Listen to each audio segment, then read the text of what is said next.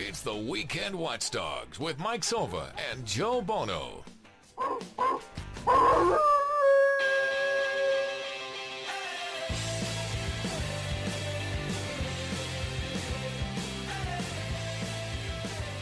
It's Saturday, and that means it's another edition of the Weekend Watchdogs. Mike Silva, Joe Bono. On this May the 16th, if you want to listen to the show live or on replay, go to weekendwatchdogs.com. Send us a tweet at Mike Silva Media, at JBono611, and you can check us out on Facebook at the Weekend Watchdogs Facebook page. And joining me is our good buddy, my good buddy Joe Bono. I know he's ready to talk some hockey this morning. He's chipper. A lot to talk about hockey, a lot to talk about baseball. We have the NBA lottery selection, so we might have a couple of conspiracy theories. Maybe we'll touch on the Deflategate, but it sounds like that's been exhausted. But how you doing, Joe? Are you ready to talk a little sports this morning, a little New York sports? I'm taking a deep breath, Mike, because that's what Sandy Alderson says all Met fans should do. Just take a deep breath. Everything is just going to be okay.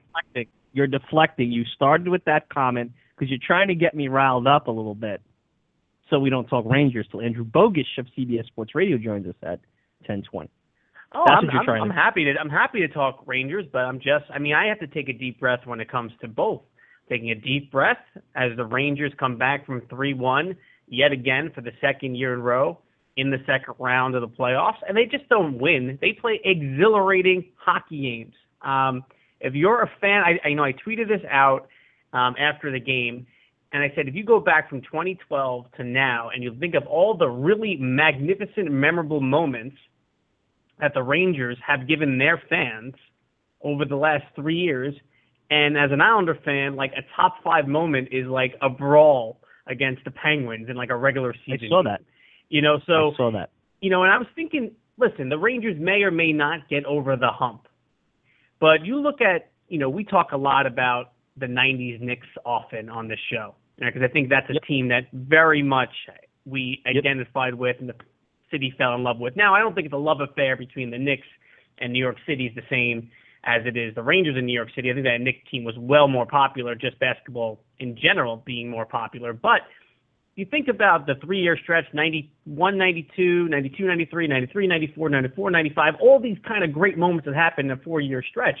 And what the Rangers have done and all the big-time moments at the Garden – in a lot of ways resembles that. Now, will they get over the hump? That's a fair point. I don't know. Our pal Mike Vaccaro wrote an article. Some of my Ranger fan friends didn't like it about the eerie comparisons between Henrik Lundqvist and Patrick Ewing, just how the career is paralleled, not where they started from, because Ewing was a number one overall pick and Lundqvist was the seventh overall pick. But 10 years into their career, they finally make the finals, fall off short. First round series, they get through, second round series, down 3-1, and then Ewing missed the finger roll in game 7 against the Pacers. But Lundqvist, another game 7 victory. So those comparisons kind of no longer can be made. But I was thinking about that all week. The Rangers and the Knicks of the 90s, the Rangers period of time right now, there's a lot of comparisons there in terms of the type of moments they're giving New York sports fans. I didn't think of that. And I think when you look at Lundqvist, this is going to be a tough series. I think anybody who, and I know he's been on the show, Francesca's producer, Brian Monzo, he actually admitted going into the Capitals series how once the Islanders lost, he was already looking past the Capitals.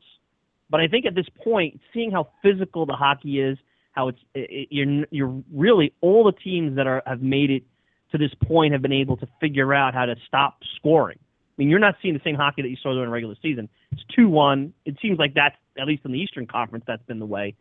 You can't look past Tampa. This is going to be a tough series. No. Lundqvist, you bring up Lundqvist, and Pierre McGuire said something to Mike Francesa yesterday that I thought on WFAN that I thought was interesting. When Francesa asked him to say, okay, who does Lundqvist remind you of? And first, McGuire said, forget winning a cup. If they don't win a cup, he believes Lundqvist is among the greats. Now, that's always a debatable thing. If you don't win a Stanley Cup, how can you be among the greats of all-time goaltenders? But he actually gave it a multi-layered comparison with Lundqvist. He said he has the intensity and focus of Billy Smith without the nastiness. He's cerebral like Ken Dryden. And like Patrick Roy, he's, hey, get me one goal, I'll carry you. And it actually makes a lot of sense. Now, I didn't see Dryden play, and I certainly didn't see Billy Smith play, but you could see highlights and you hear about it. To me, that's a pretty impressive combination. And you could even say, like his buddy Matt Harvey, give me one run and I'll give you zeros. That's what Lundqvist is going to do. He's going to try to put up zeros, maybe one goal. And you got to think, I know it's going to be tough against Tampa, an offensive-minded team. If that's the way Lundqvist is going to continue to play, how can you bet against the Rangers going forward? Because is anybody going to beat them at that point? Because the Rangers are going to be able to score a couple goals. And look at the save he made in overtime. But Lundqvist hasn't diminished his skill set. He's been this type of player for the number of years now. And, the Rangers still found a way to lose in 6 games to the Devils in 2012. I'm just saying, they lost on Tortorella. At the end. They had that. Listen, he's been a top goaltender in this league for a long period of time. Now, I think the team around him right now is better than it's been. Obviously, by them winning the President's Trophy is evident enough. But just because he's playing at the top of the game doesn't mean that they won't find ways to lose a potential series. And this Tampa Bay team was the highest scoring team in the NHL. They play a similar style to the Rangers, fast, quick, offensive-minded, and the Rangers lost to them all 3 times. Now, again, it was late in the 2014 calendar year, early in the season, really before the Rangers started to really pick up and really became a different team. But they beat the Rangers all 3 times. Ben Bishop, the goaltender for the Lightning, has never lost to the Rangers. He's 8-0 lifetime against the Rangers. And then you have all these kind of crossover talents between the 2 teams. The Rangers have, obviously, Martin St. Louis, who spent the vast majority of his career in Tampa, won a Stanley Cup. Dan Boyle spent some time with Tampa Bay as well. And then with the Rangers, Lightning, you got Brian Callahan, obviously, the captain of the Rangers, who went over there in the St. Louis trade. Brian Boyle, who I think Ranger fans really fell in love with the way he played on that 4th line last year, and Anton Stralman. So you got a lot of really cool parallels. The head coach got a lot of narratives that you can play. Now, here's a couple that we'll throw out. First, the interesting story, which is the one New York connection, John Cooper, the coach, which I didn't know, went to Hofstra, a lawyer, really played lacrosse at Hofstra. Really, I don't want to compare him to Jeff Van Gundy, but almost this out-of-nowhere type of coach that you would never expect to be coaching an NHL team. How hard it is to get one of those jobs. He's not an all-star former player. He's not Brian Trottier getting handed, the Rangers gig and what have you. So that's there. And here's the other thing. Everyone talks about A-Rod in the postseason in his prime. Is Rick Nash hitting that point where, with the breakaway in Game 7, you started to wonder, is he holding the stick a little tight? You brought this up before. They've been able to win, really, without Nash, without the ability to have a great Rick Nash. So, what about that and how that plays into this? And can the Rangers get past Tampa Bay? Can the Rangers win a cup with similar performance that they have gotten from Nash historically in the last 2 postseasons? Can they, can they win like that? Yeah, I think they have enough depth and enough scoring to go around. Guys like Chris Kreider continues to step up in the postseason. He's a big-time player, Chris Kreider. You look at his stats comparatively to some other young players. Well, he was a young player, and he was offensive-minded and wasn't responsible defensively. Now, maybe he should have played him more, and that's why, in part, Tortorella was gone. But, Chris Kreider, J.T. Miller, Chris Hayes, these young guys, they have that secondary scoring. Obviously, Derek Stepan, who scored the Game 7 overtime winner. So I think there's enough other scoring. Remember, St. Louis really hasn't gotten going. He had a great postseason last year, but he hasn't been that big of a scorer. They do lose Zuccarello, and I think that obviously was a big part. And people talking about their hope they're not playing. Mike, I've heard from a couple different places that Zuccarello's career could be in jeopardy. That this injury was that serious, this puck to the head, that it could be where he doesn't play again. Now, again, that's speculation, but I've heard that from 2 different independent people told me that. Not provoked about that news on Zuccarello. Maybe they're all hearing it from the same place, but I found that interesting. But remember, for the second series in a row, now Steven Stamkos is not the villain Alexander Ovechkin is. He's certainly not the physical player. He's not going to hit guys. He's not going to slam them into the boards. into the glass. But Steven Stamkos is as talented an offensive player as there is in the NHL. So you get to see him up close and him on a big-time stage. And they have a lot of supplemental scoring, too. Tyler Johnson, they have, guys that, Victor Hedman is one of the best defensemen in the league, a former number 2 pick overall. So they got a lot of talent, a lot of depth, and I think it's going to be another great long series.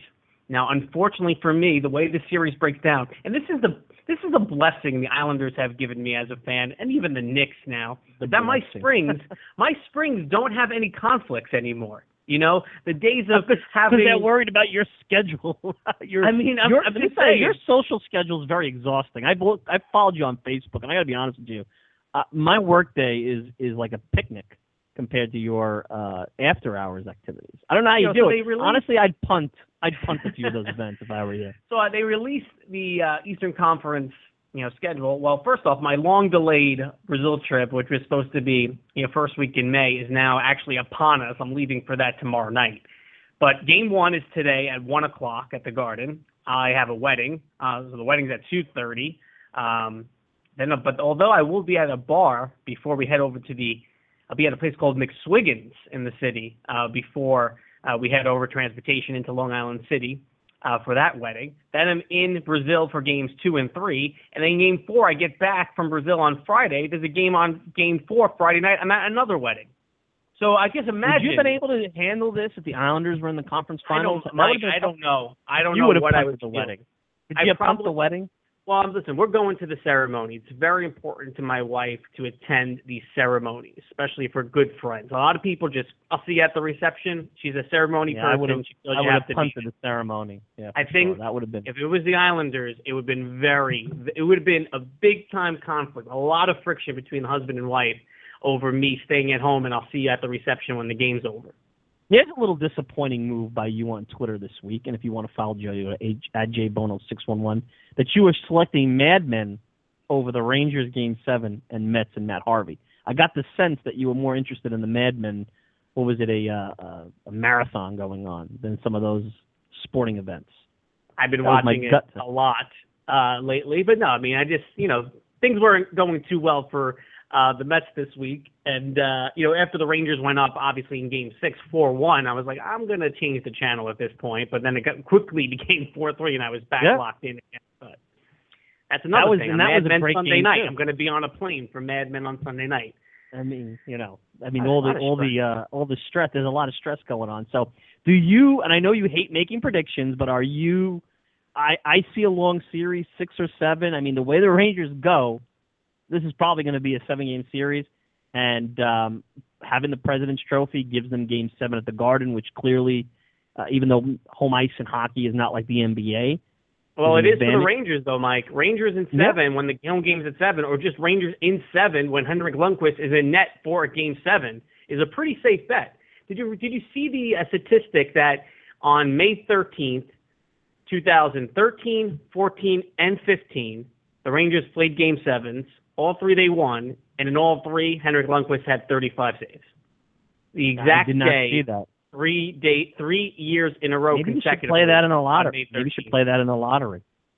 But let me ask you, I think it was Mark Rosenman that said it last week, getting back to a cup final, whether you win or lose, it's very hard. You see all these teams, and it's truly a tournament. If the Rangers don't pull this off, look, it's not a failure. That's a strong word. That's a Yankee nonsense, World Series or bust, or championship or bust. But at this point, the way they came back last Friday night, winning a Game 7, having really just as good a chance, maybe better than anybody left in this tournament. If they don't win a cup, is the window closing? I guess the answer is no, but it's not going to be easy to be back here next year. And, does Lundqvist then go into that debate where, like with Ewing, great player, didn't bring a championship home, will be loved in New York, but not looked at? Are protected more so than basketball players, even more so than football quarterbacks. Baseball players, too, I think, are protected. We think back of Mike Piazza, Ernie Banks. Well, baseball players are protected around a World Series. Barry Bonds got a rap for a while, if you remember, before 2002, because he had all those Pittsburgh series where he didn't hit in the 90s. and then his series against the Mets in 2000, he didn't hit. A little bit. For the Giants. It's a basketball superstar, sure. NFL quarterback argument. I don't know if a goaltender, even one with the history and all the accolades of Henrik Lundqvist, I don't know if he did not get his name etched on a Stanley Cup, if that somehow hangs over his head, you know, in retirement. Now, he's probably got at least 3, maybe 4 more years left after this, and the Rangers' core is a young core. You know, even though they have kind of this stigma of being this, you know, corporate, big-money team, listen, that doesn't exist anymore in the NHL with the salary cap. That's very strict. You know, everyone kind of has the same ceiling and floor, and the Rangers are right there at that ceiling like a lot of teams are. But they got a very young core of players with some other young players maybe coming up in the future. So I don't think the window is certainly closed, but you know how difficult it is to get here. And Mike Princess has talked about this, the randomness of these games, how close things could be. A guy hits a post, hits a crossbar, puck deflects off a skate. You know, even the goal, you know, that the Capitals scored, the Jay Beagle goal in the series, you know, the get them tied at 1, like, you know, just off Lundqvist's skate and goes in the net. So these kind of things can happen. The Tampa series coming up, I think most Ranger fans expected to get by Pittsburgh, although maybe a little bit uncertainty after the Game 2 loss. So, but still, Rangers in 5. That's what I said. That's what happened.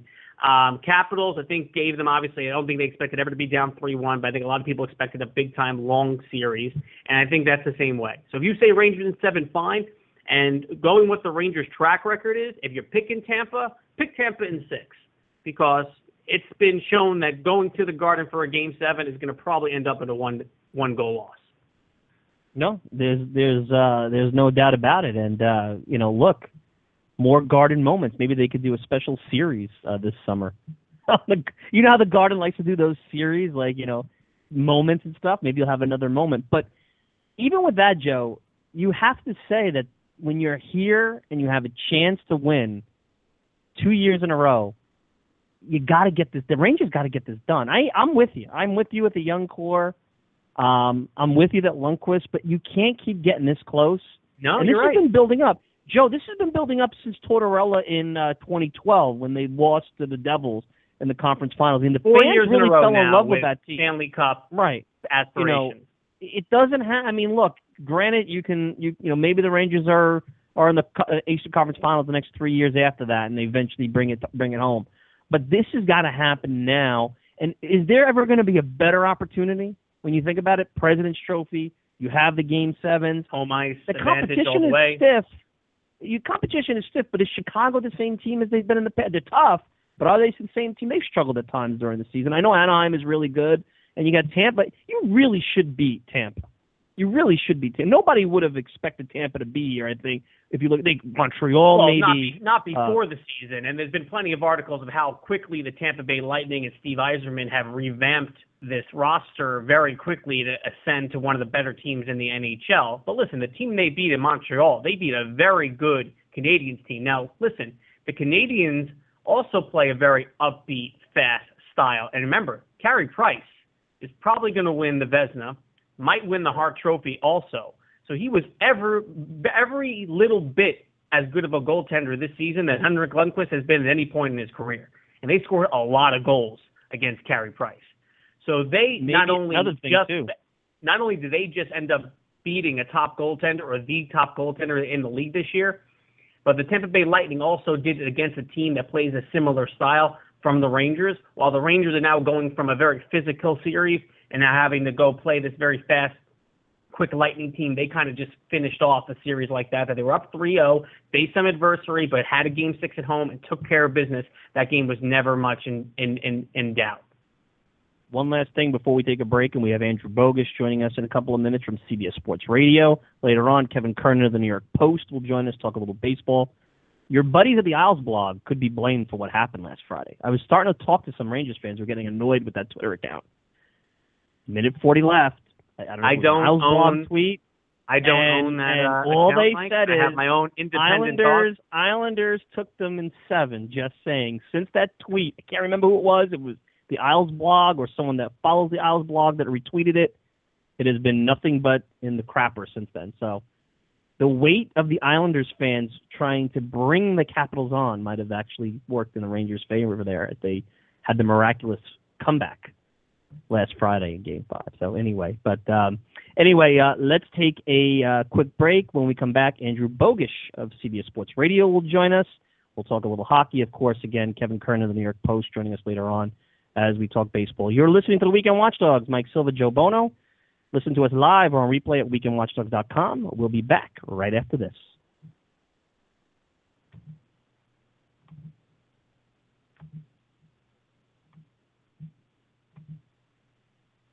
A disagreement between the Weekend Watchdogs starts with a growl. Money does not matter to them. It doesn't matter if these guys have diminished returns at the end of the contract. They will spend more. Yeah, but you can build a 25-man roster with the way that the salaries are going. Leads to a bark. To the New York Yankees, they're going to go out and sign and make a big splash. They did. That's what they've done. And they're not done this offseason. And ends with a bite. They can't implement or supplement anybody. Last year's a perfect example. They can with their dollars. You just can't build a team like that. They are building a team like that. No, they're going to fall short because they're not going to be able to fill their second base spot, their third base spot. Tune in to the Weekend Watchdogs, Saturday 10 to noon on Blog Talk Radio. They are devoting all their energy to this game, both teams. Off the tie-up, it is fair, but it came back to Yandel. Drive by Girardi and a save. Give it!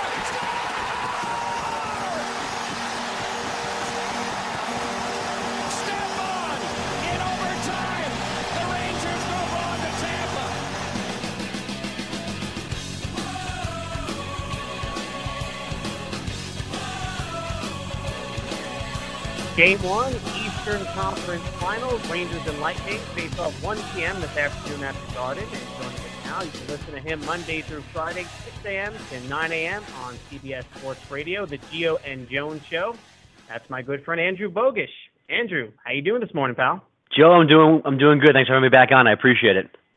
You know, Andrew, I know that maybe last month or so you did a life swap segment with with Brian Jones, and I would like to do a life swap with Ranger fans for just a little bit, because we were talking about this at the Open. You look at what type of moments this franchise has given Ranger fans, really from 2012 to now. I mean, they're countless. It's starting to rival, early 90s Knicks in terms of how many magical moments this fan base is having. No cup yet, but it's been quite a ride. It's been quite a ride, but I think what that last little bit is kind of the linchpin right now. That early 90s Nick comparison is nice, but I hope that Henrik Lundqvist is not the on-ice version of Patrick Ewing, that his career ends and it's full of really nice moments, but not the moment of a championship. And, it certainly has been fun personally to enjoy these last couple of years with this team being very legit and going very deep in the postseason, but it's also been, and this is going to annoy people, it's been way too strenuous.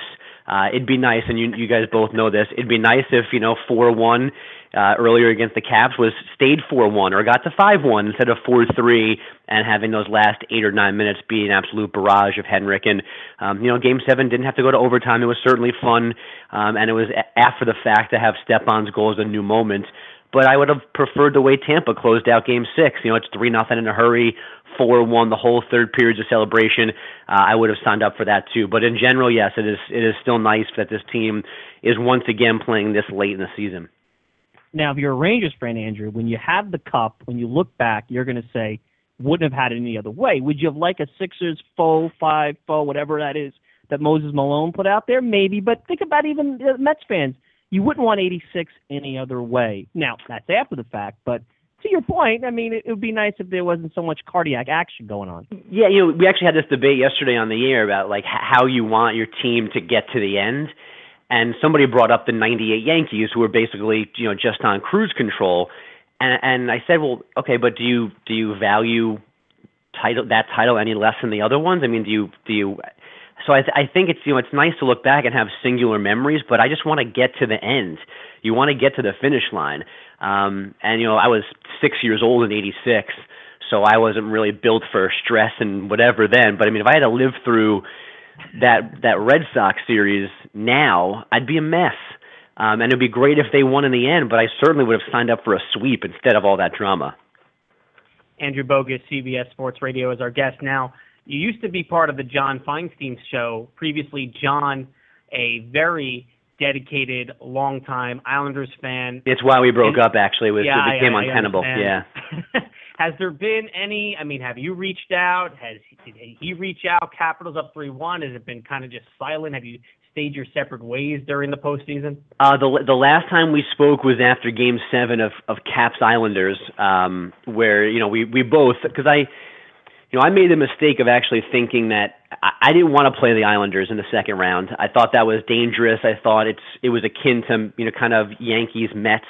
The Rangers just didn't, because personally, on one hand, I was afraid of the Islanders more so than the Capitals. And I don't think I could have lived in New York after an Islander defeat of the Rangers in the postseason. So I talked to John then about not having Rangers-Islanders, about him asking me to take care of the Capitals. But that was the last time we spoke. I think the Players' Championship dominated his time the last couple of weeks. So we have not checked back in, but I'm sure I owe him an email after Game 7 of this round for sure. Andrew Bogusch of CBS Sports Radio, at Andrew Bogusch on Twitter. Think about the Rangers here. Now, we know how hard it is to get back to a cup final. They're on the precipice of doing it 2 years in a row. Not saying this is their only chance going forward, but you almost think it's built up. You have to seize it.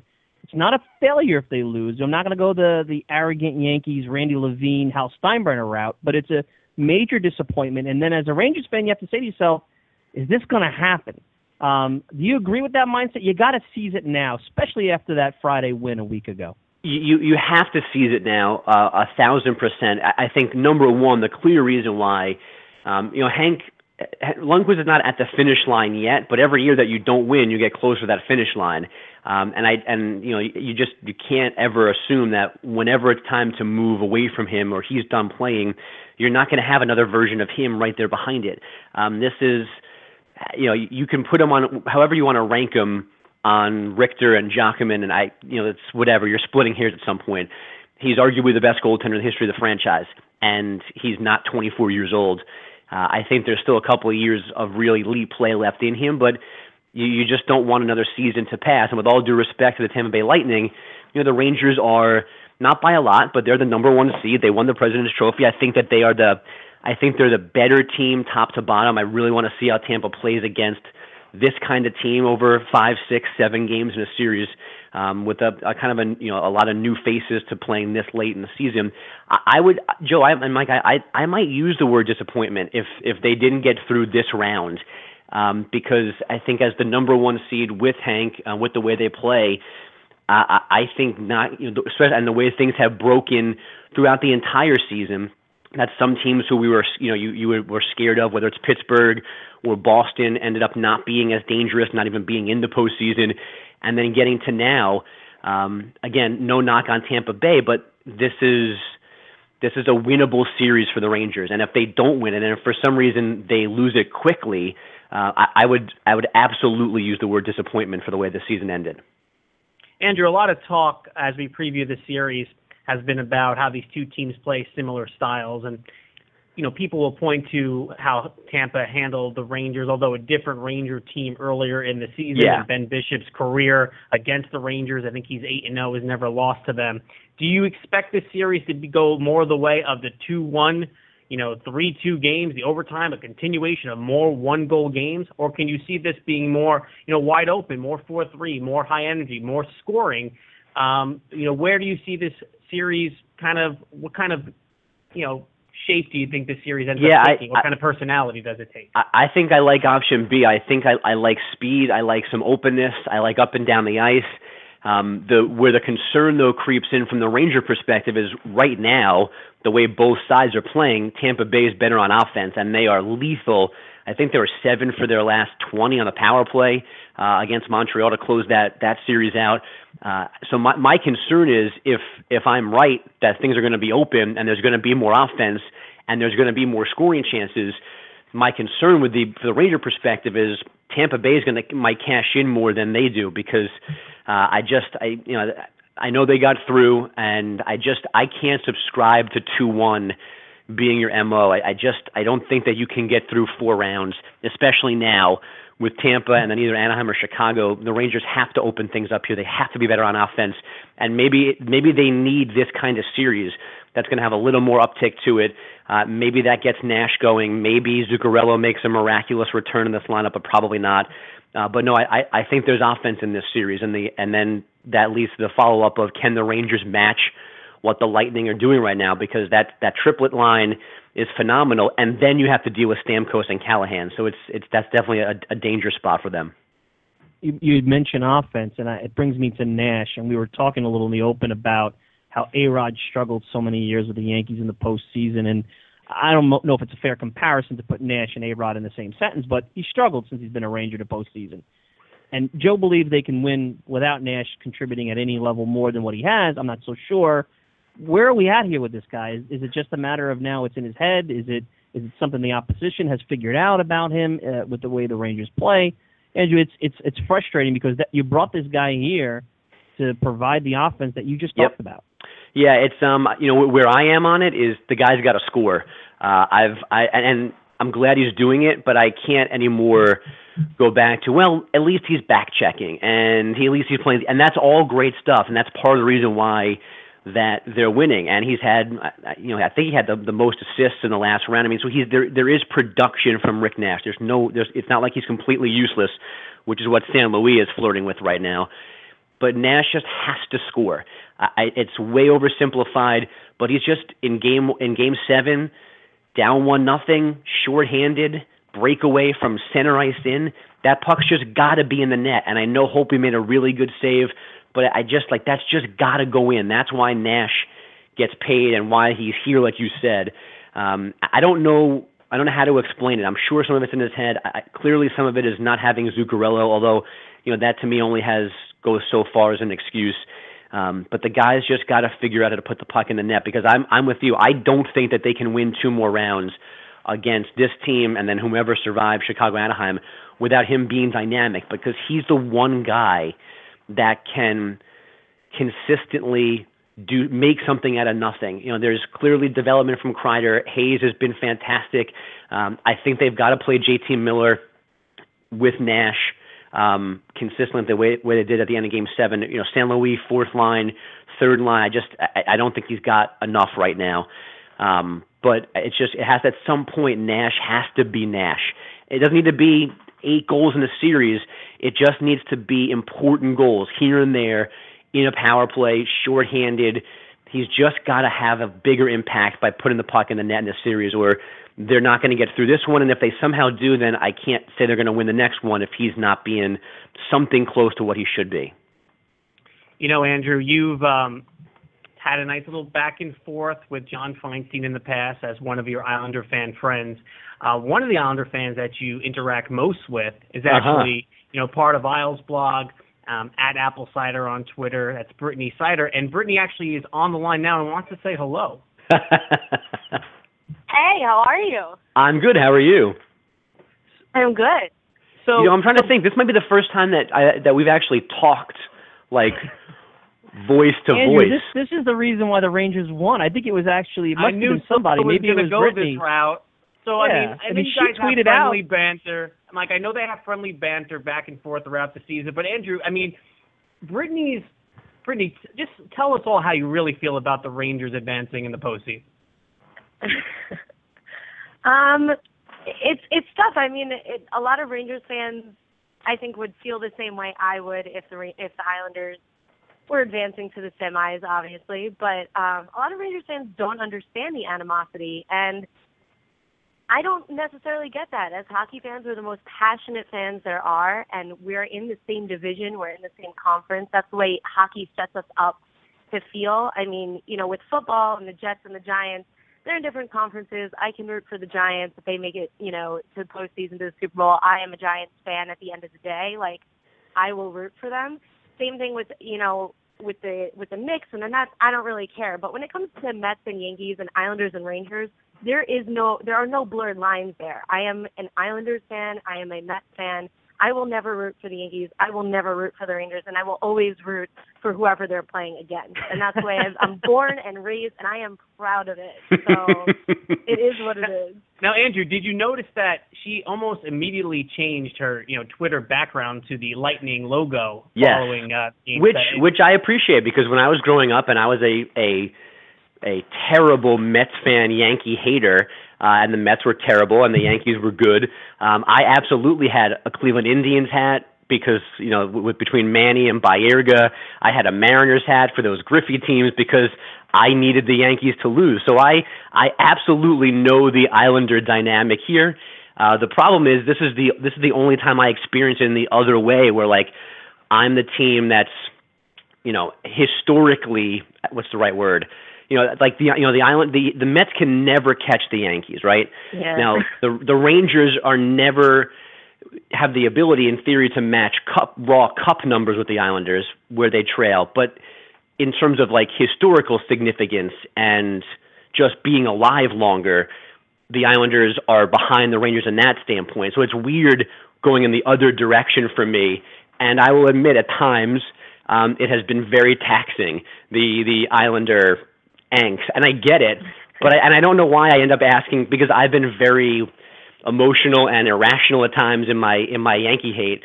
So I don't know why I expect Islander fans to have respectful hate for the Rangers, but I guess that's the battle I'm fighting right now, is to and you know what, I was a good boy. At Game 7, I saw a tweet from Brittany about the Rangers looking like chopped liver or something like that, and I didn't say anything about it. I just root for the tweets. Root for the tweets, because every time the Isles blog or anyone associated that tweets out something negative, the Rangers do well. So you know what? If I'm you, so maybe I should take over the account. Please, yeah, take over the account. Now, Brittany, have you ever? I mean, this I didn't know that the Yankee hatred for Andrew went this deep. Have you ever purchased opposing teams' gear to root against the Rangers? Actually have an email from a close friend who's from Tampa, who is a Lightning fan, and he might be getting tickets actually for us for one of the games through clients and through work. So I might be able to go to MSG, and I said to him, the only way I'm going is if I am wearing a Lightning T-shirt. That is the only way that I'm going. I mean, and he's going to be decked out in Lightning gear. He's from Tampa. But I said, I am down to go, I will be there. But I am going to be a Lightning fan. I'm not going to be one of those people who wears a black shirt so that I'm not identifying with either fan base. I am so far identified with the Tampa fan base right now that it is just unreal. And he sent me a link from the T-shirt. He's like, "What size do you want? I'll get it for you. So if we go, you have what you need." And I'm like, I'm down. It's $15, totally worth it. And I will paint my face like David Putty. I will paint my face with a lightning bolt going down my face. I will be the biggest Tampa fan at MSG. See, and I'm okay. And I'm okay with that. I think the last time that Britt and I had a little Twitter battle was on the heels of Cap fans having cars wrecked in the Coliseum parking lot. She called Ranger fans bougie dummies. And I just thought maybe you should let the Capitol drama die out before you start critiquing Ranger fans who would get to accost anybody. Well, to be fair, before the Caps Isles nonsense that went on, I called Rangers fans bougie dummies since I was 2 years old and my parents taught me how to talk about the Rangers. I've called since I've seen the Rangers on television with the entire lower level bowl in button-down shirts with cell phone and beepers in the 90s hanging off their pants. I never saw that at the Coliseum, so I had to figure out a way to identify that fan base, and I guess the word bougie just tends to fit. Well, if your parents are teaching the word bougie at two, I like your parents, so there's that. Andrew, no, this is a good point, because, I'm watching Game 7, too, and you look beyond the glass, and I know the price and how expensive those seats are, but there's a lot of suits, there's a lot of sweaters, Ranger sweaters over the suits. You're a Mets fan. You're that blue-collar, non-corporate fan when it comes to baseball. Yes, I'm very blue-collar. I'm going to build things later. I'm sure you're building some kind of thing for your son or daughter. You got to put together some kind of toy. I actually built a wagon this morning. Good call, Joe. Yes, we did that. That happened this morning. There you go. So, what is the identity of the Ranger fan? Because I have a tough time, because I know a lot of people use that bougie corporate word, but at the same time, they're hockey fans. So, what is it? Well, here's my honest assessment, and I don't. Clearly, part of the reason is is a chunk of the clientele in the building. The top bowl, and whatever it is now, I forget the new number system since the renovation, but the real people, quote unquote, are upstairs. What's been odd to me is the building is terrible. I mean, there's no arguing against when the Rangers are not playing well, the building's dead.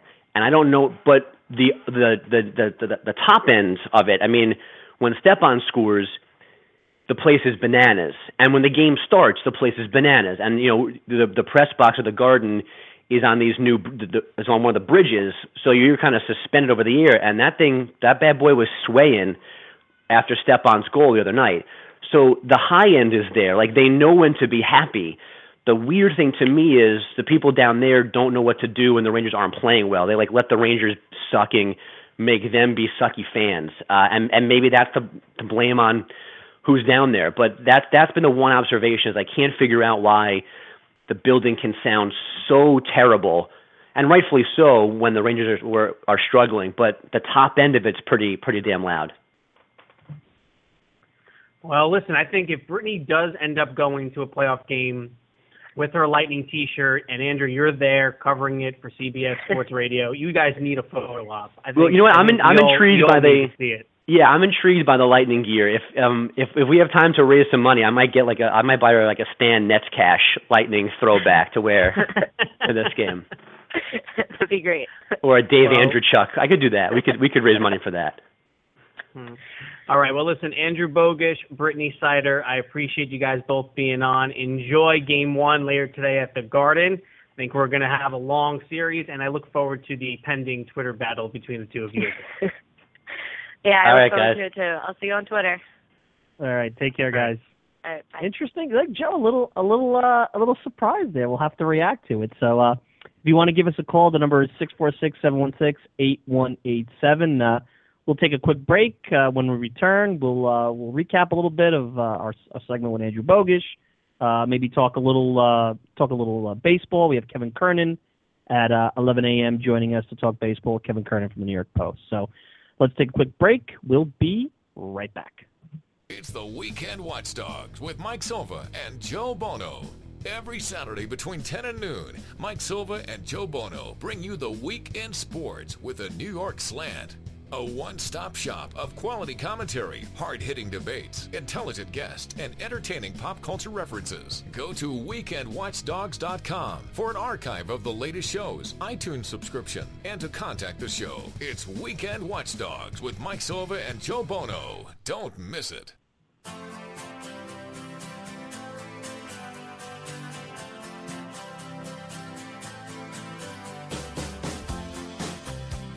Mike Silva, Joe Bono, Weekend Watchdogs, taking you all the way up till noon.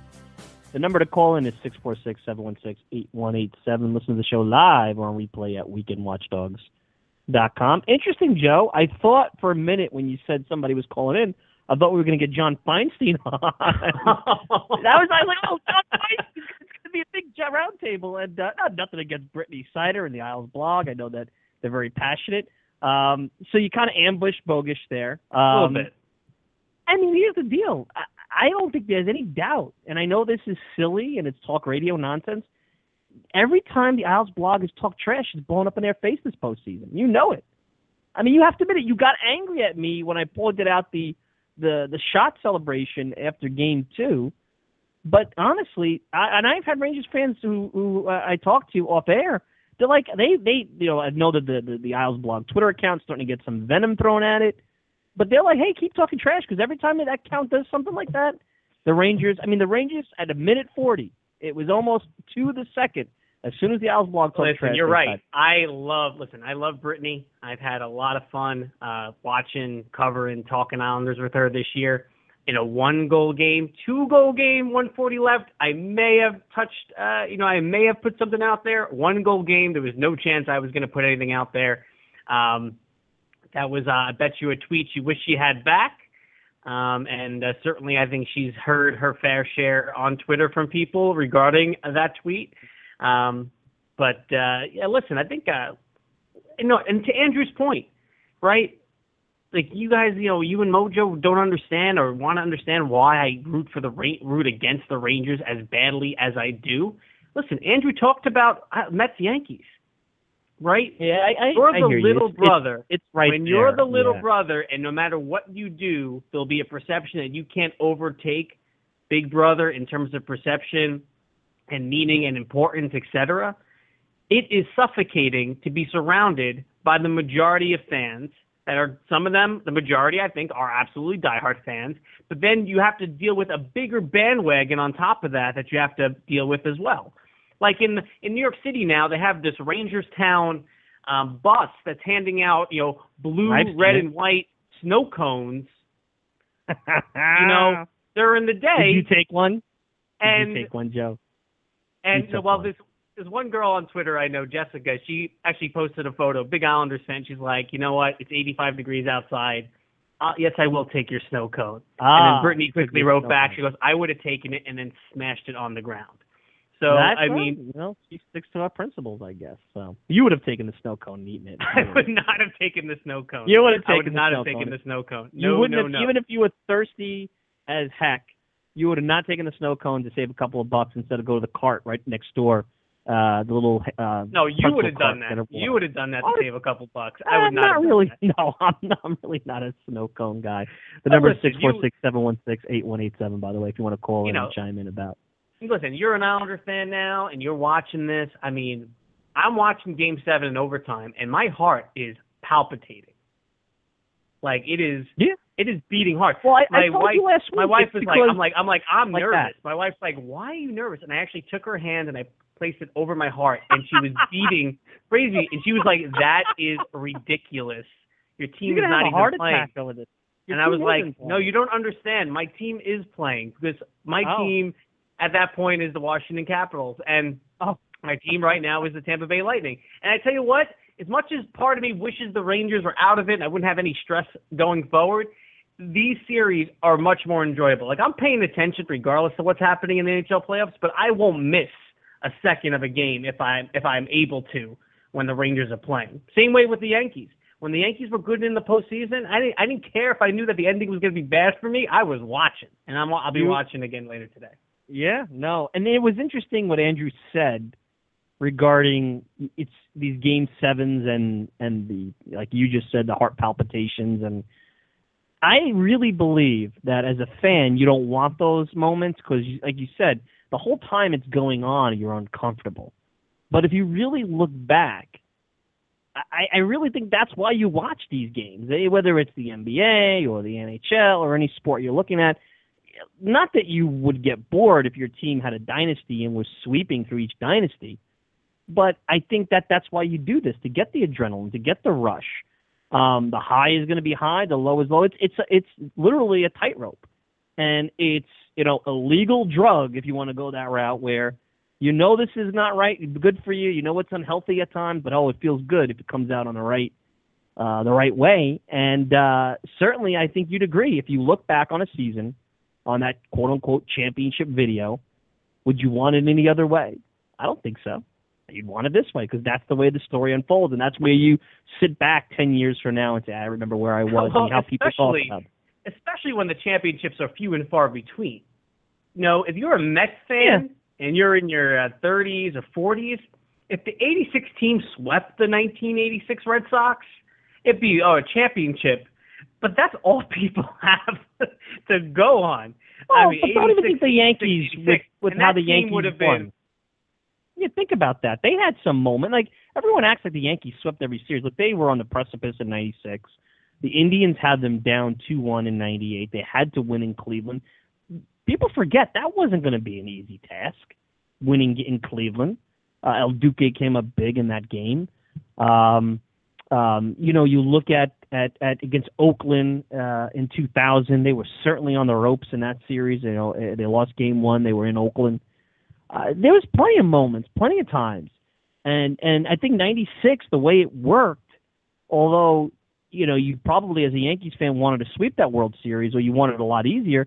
There was a lot of great moments in that postseason, especially down 2-0, the Leyritz home run. More people talk about the Leyritz home run in that sense than I hear them ever talk about anything that happened in the postseason in 98, 99, 2000, I mean, they talk about the Leyritz home run as that propelled the dynasty so many things could have happened without that home run. And again, in the moment, you don't like it, but, you know, in the end, and you look back, why would you want it any other way?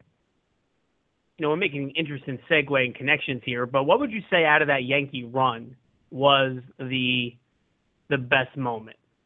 96? Because I would say, in a lot of ways, the most memorable and meaningful moments for a lot of fans, I would say, were games 4 and 5 against the Diamondbacks in a series they lost.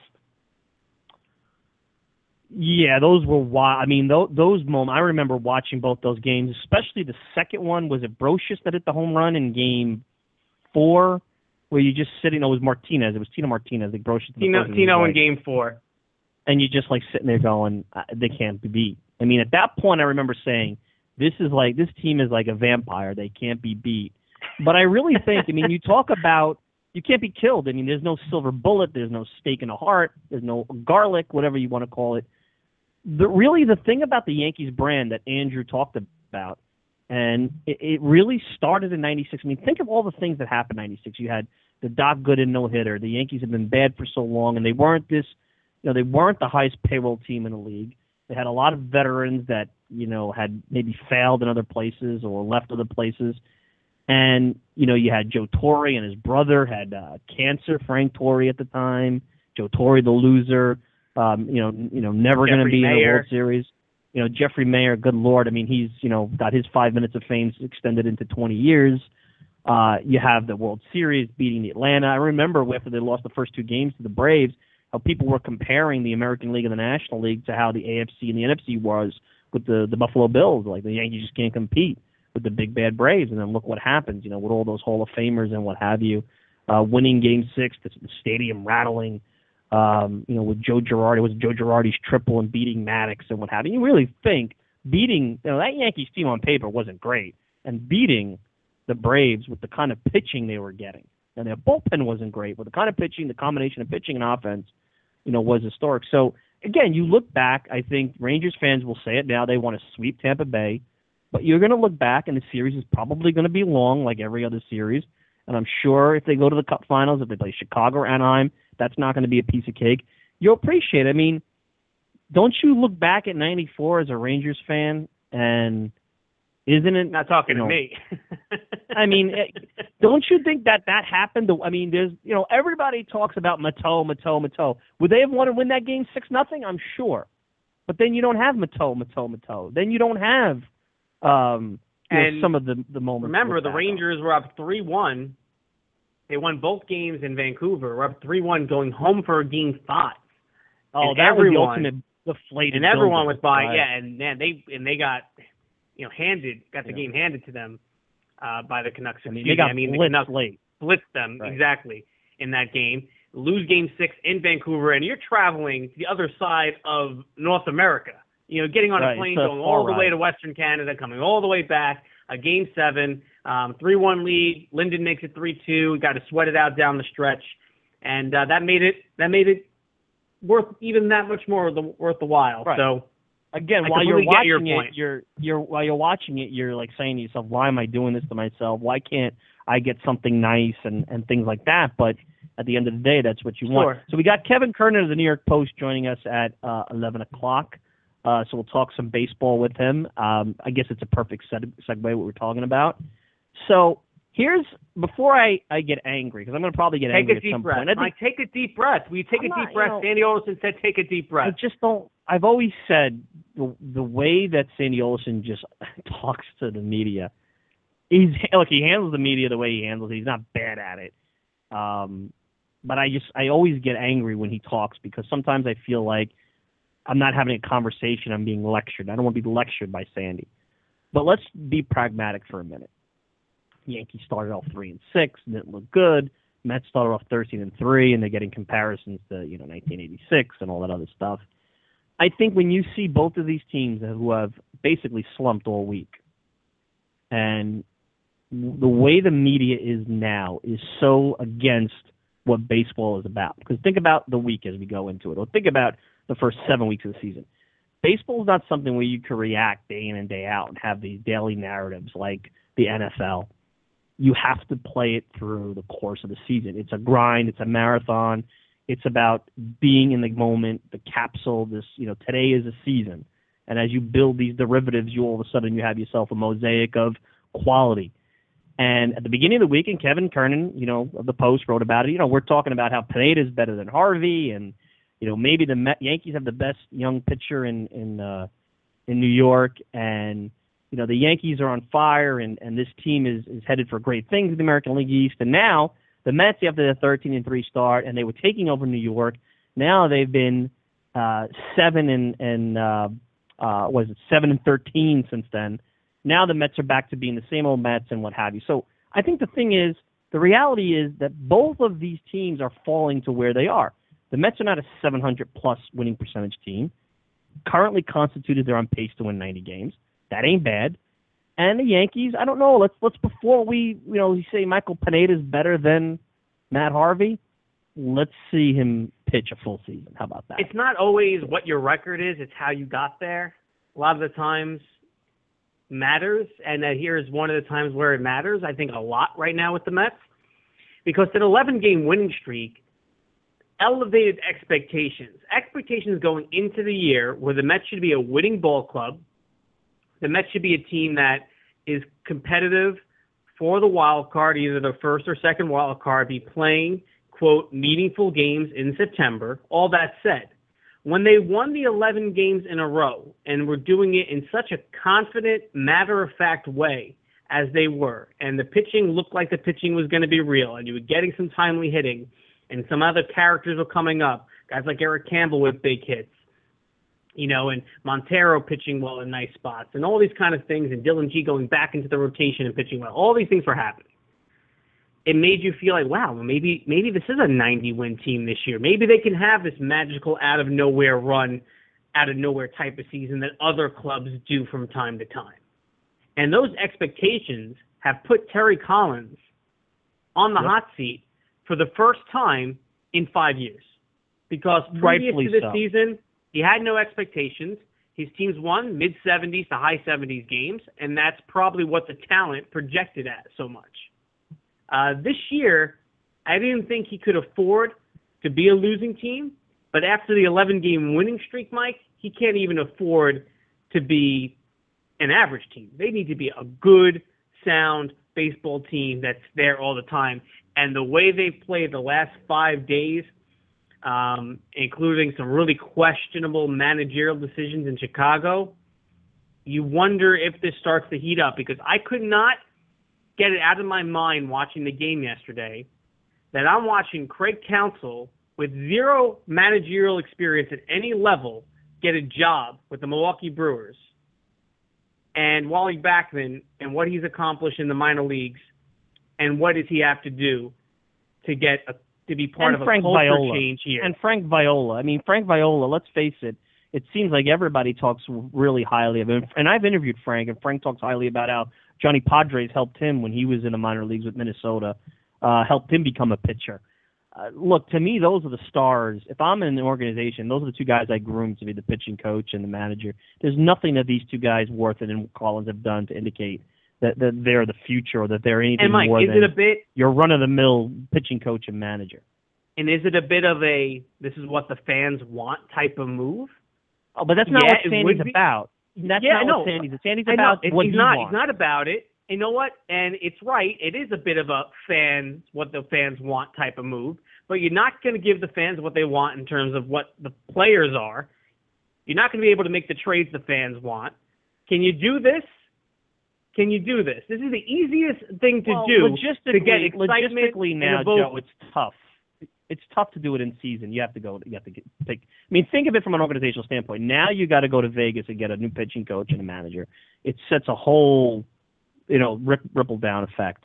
Maybe you just get Wally. You have a coaching staff that you've already brought on. Kevin Long is one of them. I guess he's pretty much. I mean, a lot of times hitting coaches can be the way the front offices are. They're separate from. How safe is Kevin Long? After last year where Dave Hudgens had to go through and get fired. Yeah, I don't blame him. Approach. And I look at Kevin Long as this genius, and then, I mean, look how awful this offense has been. Probably as bad as it was at any point under Dave Hudgens in recent years. Look, nothing is just – my thing is this, and I know I'll be curious to see what Kevin Kernan thinks. My whole thing is this. It's not all Collins' fault, but what you saw in Chicago with the Harvey game, where he was thrown into a little chaos when Buddy Carlisle, of all people, has an injury.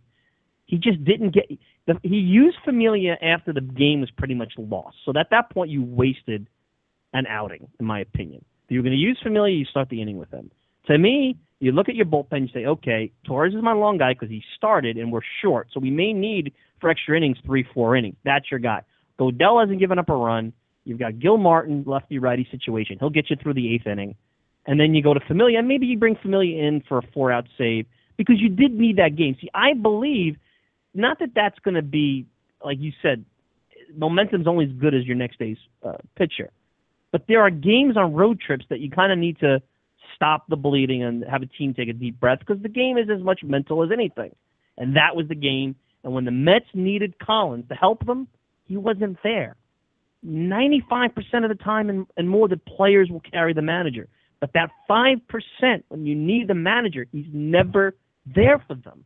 And then, and Bob Klapisch is right, anytime things get tough, Terry looks like a deer in the headlights. The anxiety goes up. He starts the fake tough guy act. It's never his fault. I've never heard this guy come in after a postgame and say, you know what, you're right, maybe I should have thought about that move. There's always a reason. Torres started and not only that, it's like, bullpen management is just too complicated for you laymen to understand. Trust me, Terry. Put me in that dugout, and I wouldn't get the respect of the players maybe like you because I'm not a baseball lifer. I could manage that bullpen. And I know how they've managed that bullpen in the past, especially with how they've abused players by warming them up at abusive levels. And to me, if I'm Sandy Alderson, who in his own book that came out was 50-50 on Collins coming back, I mean, what's there? Now, I think you're kind of stuck with this guy this year. Let me ask you a question. Would they, if the Mets could be 10, 12 games over 500 at the All-Star break with Terry Collins as manager, or fall to being 500 after this 11-game winning streak, second place, third place in the division at the All-Star break, and they would make a move for Wally Backman, which route would you choose? Would you rather be in a position to make the playoffs with Terry Collins as your manager, or with this large bump in the 2015 season road, if it got Wally Backman to the majors, would you want that route? I don't think Backman's ever going to manage the Mets. So I think, you might get Ron Gardenhire. God help us if you get Bob Guerin. I really don't know what Collins wants out of a manager because I think if I'm the manager of the Mets, I'm putting Wilmer Flores either as a super sub at a different position, and I'm basically saying today, look, Wilmer, we're not about development this year. And what right now, the shortstop position is clearly a developmental position. There's nothing, not his range, there's nothing about his throwing process that tells you he's a shortstop. Watch how he throws. He winds up. There's anxiety every throw because he's thinking about being accurate. And I think part of the problem, and I'm playing junior, coach and scout here, is that he gets the ball. A lot of the runners are fast, and because he has this mechanical windup, he knows he's got to get it over there quick, or he's got to gun it. He's got to throw it over with a lot of velocity. He's got to throw it over there with a lot of velocity. Yeah, there's a lot of thought going into this, and it's like slow throw, and it's a mess. So, by the way, we hope to have Kevin Kernan join us later this hour. The number is 646-716-8187. If you want to pop in, we talk Rangers, talk a little baseball here. Take a deep breath. Yeah, and that's just the typical Sandy Alderson condescending way of talking to the media and to the fans. And to me, at this point, I don't know if anybody asked this question this way in that group of reporters. Maybe they did after the cameras are off. What about the process in Flores tells you that he can play the position? You don't. You see, it is a valid point because at the major league level, you see hitters sometimes develop over time. They figure it out. They have a track record of hitting. They struggle when they get called up, but they eventually figure it out. Very rarely, especially at a premier defensive position, do you see a guy go from average or below average to become an adequate to above average fielder. I can't remember the last time I saw a player that everyone knew was a poor defensive player and over time developed into an average or good defender. Maybe people have struggled with aspects of their game. Like, if someone had a throwing issue for a while and then they figured it out and then it was, moved on from there. For Flores, his range is average at best. I 100% agree with you on the windup. You look at guys, how many shortstops did we grow up watching that, would do this, three-quarter sidearm throw to first, and it would get him by a step. Just get him by a step every time. Just get him by a step. And right. He fields the ball, takes a step, winds up, has a full pitcher's delivery, and has to gun it over there. And that's why a lot of these balls are sailing and drifting on him. Yeah, no, that's true. And that's the part which I don't get where this team's going. And again, I don't think the Mets are all of a sudden, like everybody said, a terrible team. Nor do I think that the Yankees are as bad as they've played, although I think there's serious flaws on both of these teams. I think when you look at the league, and now that Pfister is out for the Nationals, and you look at the American League, and you more forearm tendonitis. That's not good. That's what Chase Whitley had. Right. All right, let's take a quick break. We got Kevin Kernan of the New York Post joining us. We'll see what he thinks.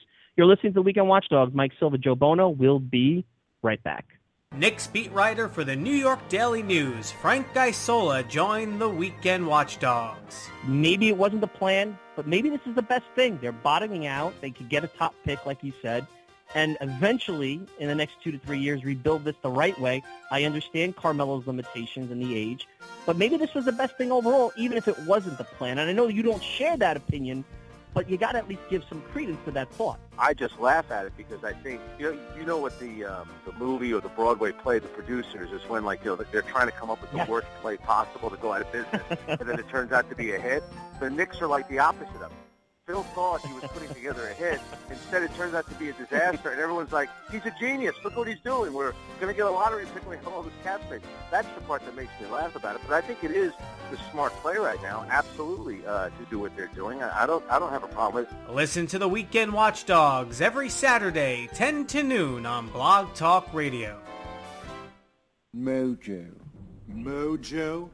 We were behind fast, Fast and furious. When you're behind 5-0, and I don't think he'd thrown 30 pitches yet, and it's 5-0. That's that gets your attention. It's certainly, we've lost a lot of good players, but you still have to go and play the game, do the little things right. You got to execute some stuff. You got to move runners along as best you can. We had some balls good tonight, but they're all basically all fly balls. We just got to start doing some little things better. All right. Weekend Watchdogs, Mike Silva, Joe Bono. Joining us, America's favorite sports writer from the New York Post, at Where's Kernan on Twitter, Kevin Kernan. Kevin, Mike Silva, Joe Bono, how you doing? What's going on? Doing great, fellas. Just watching New York baseball disintegrate, but that's life. That's life in New York. No, but Kevin, look, in the era of hot takes and 24/7 media, baseball doesn't fit the media these days because it's a little derivative within the big part of the season. And the Mets are not as good as they started out, but they're probably not as bad as what they are now. Same for the Yankees. Do you think we all need to, like Sandy Alderson says, take a deep breath and just put perspective on this? Well, you need to take a deep breath, but you also, and that's one of the points I made in the column, you need to take a deep breath and see what's really going on with your team, not just the fans and the players and everything, but management has to take a deep breath and say, We're cramming Wilmer Flores down everybody's throat as a major league shortstop. And fellas, you know me, I'm honest. I see what I see. I wrote the very first week of the season. I gave the kid spring training because he's a nice kid. He works hard.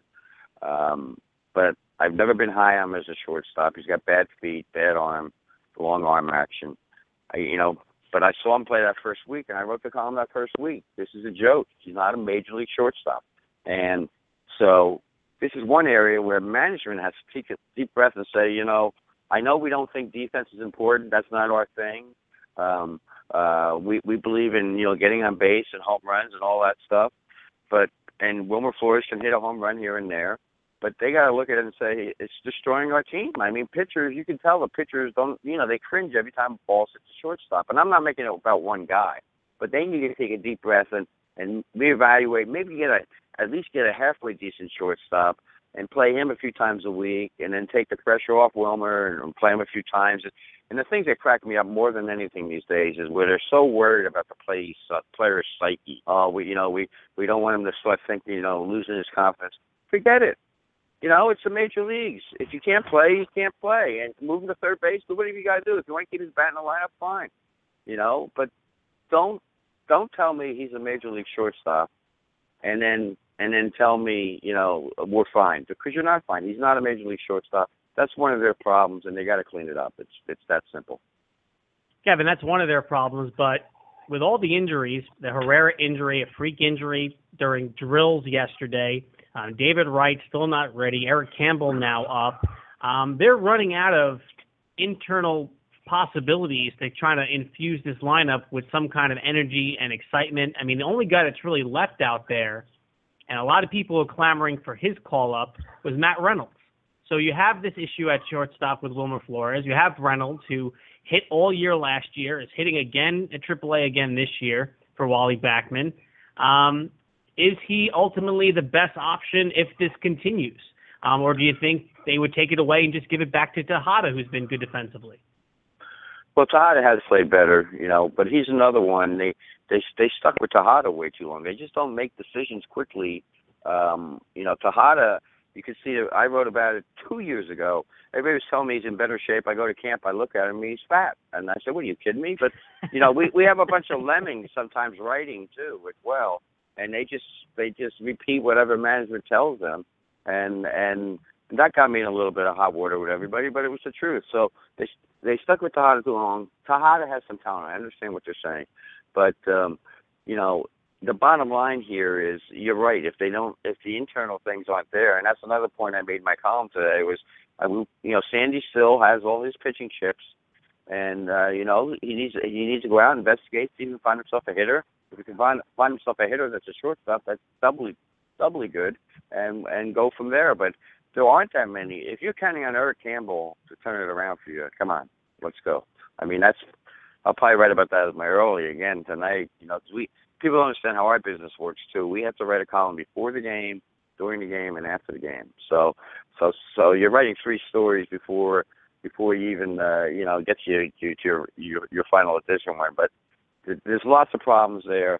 Again, it's not the end of the world, though, because I don't think anybody. The Mets. The good thing is the Mets had the winning streak. They still have great pitching. They're number two in Major League Baseball in the ERA, and that speaks volumes. So if you can just get a little bit more defense, a little bit more hitting, you should be fine. Kevin, does what you saw in Chicago with Matt Harvey, and I know I sometimes go to the top, I'm critical of Terry Collins.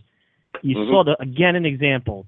He just doesn't manage a bullpen, like some of the great managers have. And I feel like he's not going to be the difference maybe 95% of the time, but that 5% when you really need Collins to, in that game they really needed, I felt he completely botched the bullpen, and to me, that's a big problem.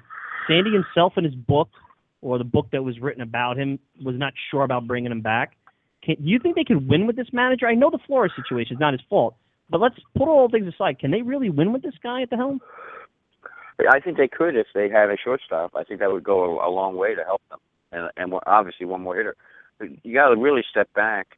Because, I look at Girardi, too. He screws his bullpen up left and right all the time. Guys are worn out, and by August, and I think that's my prediction for the Yankees. But when we come to August, they're going to be exhausted all the way through. Him bringing in Betances, the game I was at the other day, was silly. Managers, who really runs their bullpen smart these days? They're just, I think so much has been taken out of the manager's hands, They're afraid to do things now, and that's why I love managers like Bruce Bochy. And Bochy has his problems too with his bullpen here and there, because you never know with bullpen. But you got to give a manager carte blanche, and if he screws it up, at least it's on him. And then if he gets fired, it's his decision. I sometimes wonder, how they run things with the Mets if he has that kind of carte blanche. Having said that, yeah, he can't afford to make this team. That's another point. Again, this column today covered everything. You have to find out where's Kernan on Twitter. But the problem is, if he doesn't clean it up right now, he's out too. And I pointed that out. The pressure's on him too. He mentioned last night, Terry mentioned last night, jobs on the line. Well, his job is on the line as well, and I'm sure he knows all this, and he has no room for mistakes. So when they have those kind of games where they have a lead, or, you know, the tough thing with a close game with this team is, you know, you're not going to have to attack on runs. So he's going to have to start managing every bullpen situation like it's the seventh game of the World Series. He really does. And I do agree with Jen. He's got to clean that up a little bit. And if he doesn't, I think definitely, you know, GMs never fire themselves. I've been covering baseball for a long, long time. And, you know, I've seen it all the time. It's not the GM's fault until it gets so bad that everybody sees it's the GM's fault. It's always the manager's fault first. So that's the next line we're going. It was the hitting fault. And the hitting coach was bad last year. I thought he didn't grasp what was going on. But, you know, Kevin Long, unfortunately, has been sidelined because the two guys that he made so much progress with this year, you know, two of the guys that I thought he did a great job with in spring training were David Wright and Travis d'Arnaud. d'Arnaud, and I think I told you on the show probably 2 years ago, I love d'Arnaud. I think he's an underappreciated player. And losing him out of that lineup, they took a lot of power away, especially that, you know, when they were hitting him lower, then when they moved him up, he really was that's turned out to be a dreadful, dreadful injury. Kevin, one last thing about the Mets before we move to the Yankees. This was supposed to be about 2015, about winning. And you made the point it's never the GM's fault. But here's what I would ask Sandy, and maybe he's been asked this. This is clearly now about development of Flores at short. You're at a position like shortstop that you're basically doing extended spring training experiment here. Why? Isn't this about winning? Because to your point, you said it. They cannot win. They couldn't win with Murphy, probably with a good shortstop, but I think Murphy with a good shortstop is palatable. They cannot win with this up-the-middle defense. I don't care if they have Cy Young every day of the week. That's my question. Why are we doing development stuff still? Well, that's the point I've been making all year. I mean, the Murphy-Flores combo is the worst possible development for a good pitching team and where you expect to win. And I think in the back of their mind, you know, they always had 2016 as a date, you know, for some reason, is where they're really going to put it together. You know, it's like it really counts in 2016 for some reason. So I still think they're giving themselves a little playroom, and I agree with you. First of all, if it's about winning, Wilmer Flores should never be at shortstop. I mean, I hate to be so basic on this, but he can't play shortstop in the major leagues. Well, you know, I've talked to people in the whole Mets organization, throughout the organization. So it's not just major league coaches, this guy. You know, and they, if you look at his footwork, you're asking the player to do something he can't do. It's not fair to the player. Wilmer Flores could do a bunch of things.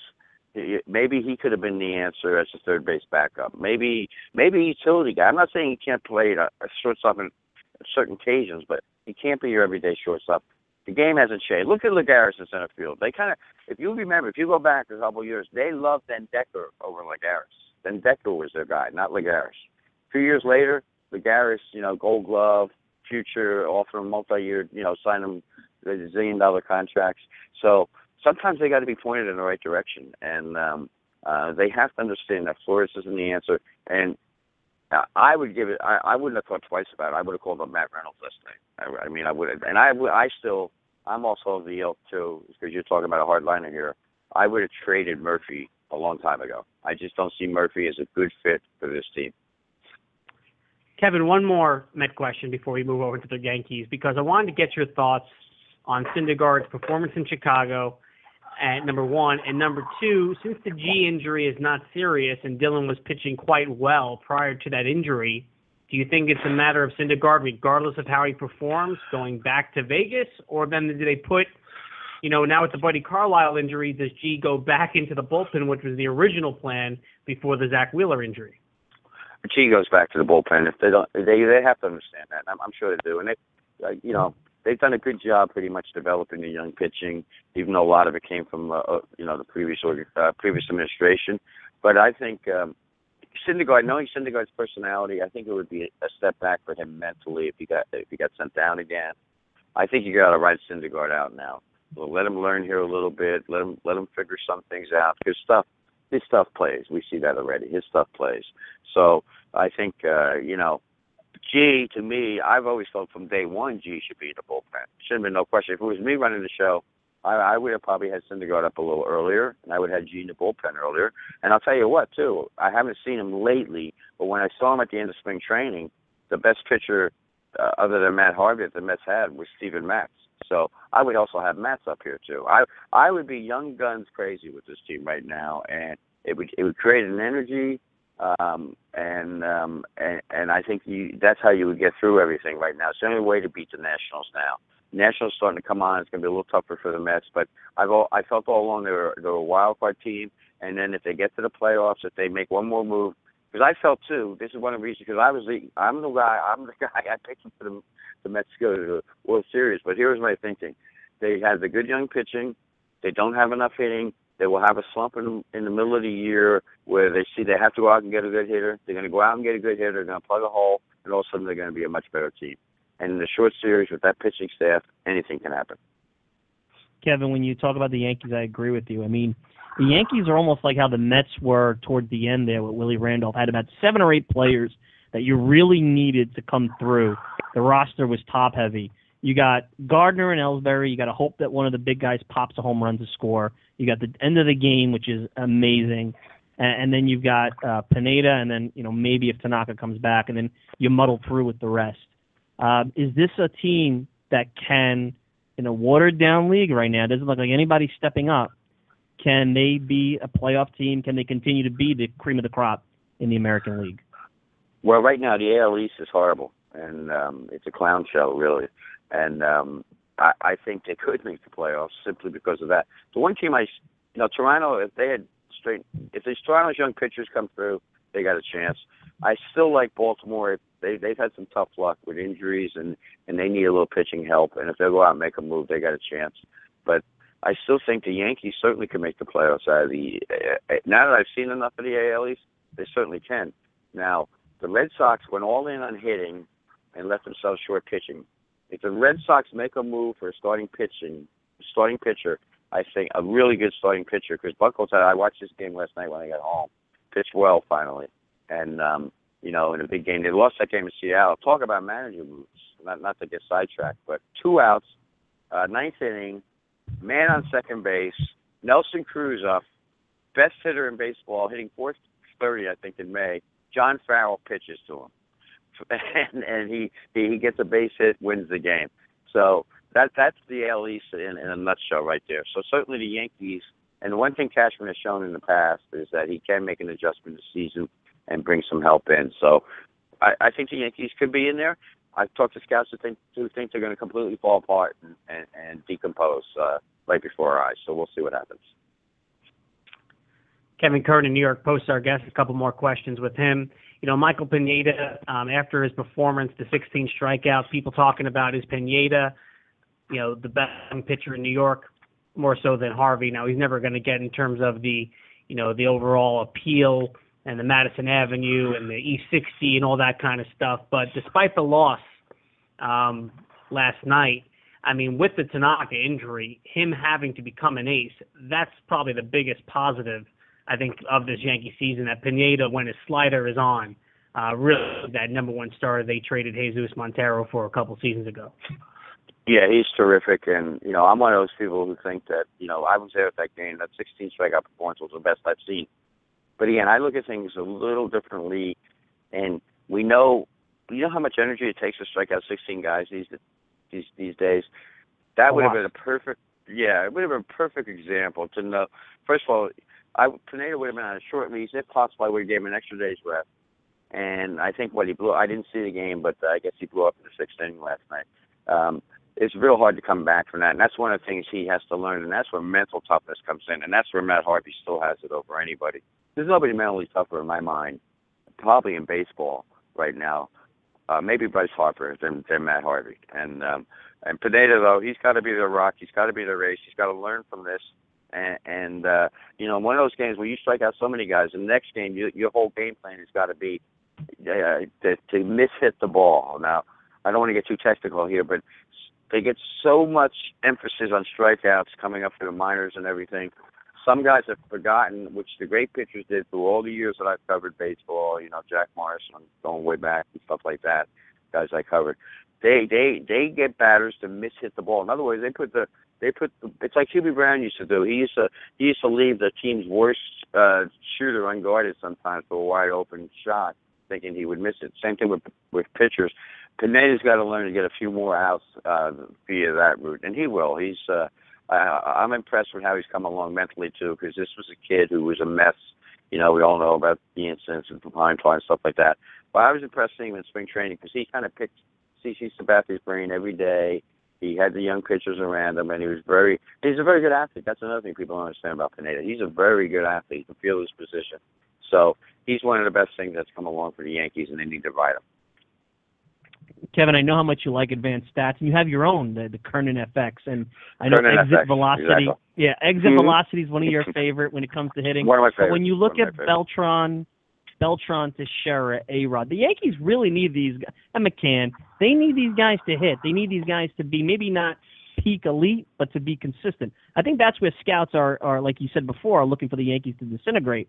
You watch a lot of baseball. Do these guys have it in them over the course of a long season to be what the Yankees need them to be? Mike, no, not over the course of a long season. They got to pick their spots with these guys. They only got certain things left, and they're going to run into dry spells and things like that, especially with the game is now with certain things taken out of the game. And, you know, the whole exit velocity thing is the biggest pile of junk I've ever seen in my life, simply because we are watching the game. We're watching the game. We're there. When a guy hits the ball hard, we see it. We hear it. We see it. It's right in front of us. Why do I need somebody to tell me that Mike Stanton's hitting the ball hard when I just saw him hit one off the pavilion and out in Dodger Stadium? These stats, I'm telling you right now, and I put a lot of thought into this, and I figured out why these stats have been developed. Originally, I thought it was they were trying to create, you know, new information. To an extent, they were, but now these stats are being developed simply because guys who are in charge of baseball who don't know baseball have something they can look at and figure out. In other words, they wouldn't know exit velocity if it was right in front of them, which it is. I just went for the Yankees on a road trip a few years ago, and I won't mention who, but somebody from their front office was there, and all during batting practice and all during before games, I wasn't with him during games, he was looking at his iPad in the dugout. And he never took his eye off his iPad. And I'm saying to myself, do you ever watch the batting practice? You can learn so much. You don't need those numbers. You know, you don't. It's funny too. I went to Beltran. I said, you know, Carlos, they say you have the second exit velocity on the team, and he goes, "What's that?" And this is the guy. And I explained to him. I said, Carlos, this is what the nerds put upstairs do to make themselves look important. And he started laughing. So it's good for job security, Kevin, too. Remember, the industry. That's what it is. It creates another layer of management that just runs some more BS down, and guys who don't know baseball can say something where it sounds like they know baseball. Like they have to be told that Giancarlo Stanton has good exit velocity. Okay, I don't think I want you running my team. But that's another subject in itself, and that's why sometimes I get in arguments with people in baseball. Kevin, before I let you go, what can we expect? @Where's Kernan on Twitter. Anything, any special projects coming up? Anything you want the listeners to know about as they follow, like I said, America's favorite sports writer around Twitter and the blogosphere and the newspaper and everything? Well, I will be. I'm actually going to take a few days off. I'm taking a deep breath after a few days, but I will be on the. It's going to be interesting because I'll be on the next West Coast trip with both the Yankees and the Mets, depending where they go. And West Coast trips are vital. I mean, you know, and because you really see a team bonding, come together, or fall apart. And it's going to be an important trip for both those teams. I'll have to decide where I want to go on June 1st, 2nd, and 3rd because the Yankees are in Seattle and the Mets are in San Diego. But after that, I always got something special going. Just, you know, I'll keep everybody informed on where's Twitter. And actually, Andy McCullough, the former Yankee writer, he was the one who came up with America's Most Beloved Sports Writer, because we were in Boston, and that, of course, is America's Most Beloved ballpark. And I took a selfie of myself with Fenway in the background, and he looked at it. He said, America's Most Beloved Sports Writer. So even though I kid with it and I mention it on Twitter, I don't take it totally seriously. But I didn't come up with the nickname, but I'll certainly take it. Your exit velocity, Kevin, was 96.3. I'll leave you with that.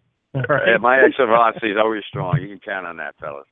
All right. Have a good day, Kevin. Thanks a lot. Take care. Kevin. Bye-bye. Bye-bye, Joe. That was a good segment, Joe. I mean, listen, I don't want to take credit, but I said this 5 years ago, and people like had death threats to my email when I wrote that all these stats, and I like some of them. Some of them are good, and you can learn a lot. But the basic stats are really where, if you piece them together, you can learn everything you need to know. All these, as they get deeper and deeper, it's all job creation. Well, it's also a way for people to speak optimistically about people they overpaid for or brought in. Sure. You know, it's, oh, well, he's 2 for his last 22, but we're really encouraged by his exit velocity. Think about this, Joe, as someone who knows a little bit about banking. Now that teams are just so valued in the billions, individuals like George Steinbrenner, how Nelson Doubleday bought the Mets, an individual entrepreneur like a Mark Cuban, you really can't buy teams by yourself anymore because you need $3 billion. To get that kind of liquidity is not easy for anybody with any kind of wealth other than very few people in this country. So you got these hedge fund guys or these groups who all came up through the banking system, through business, who are used to the multi-layer of analytics to analyze, the stock market and their money and what have you. And I think a lot of that is why it's happening, because that's what they know. That's what they grew up with through their learnings and their successes in the world of business. So why not bring that to baseball? And there's no doubt some of this stuff is good, but we got to put it in perspective. You get this and also, Mike, the technology is not that complicated.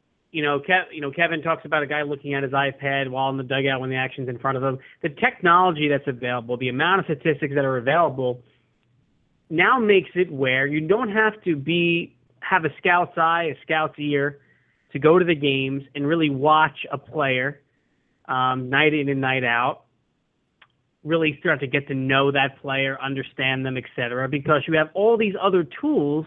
So the thought is that you can do it from a cubicle in an office. Sure. Yeah. Or your fantasy team. And look, do I say I can manage a bullpen? Yeah, I can. But here's the thing. I could manage the Yankee and Mets bullpens because I watch the game. Can I manage the Kansas City Royals bullpen? I don't watch the Royals every day. I don't watch the Padres every day. You have to watch these players.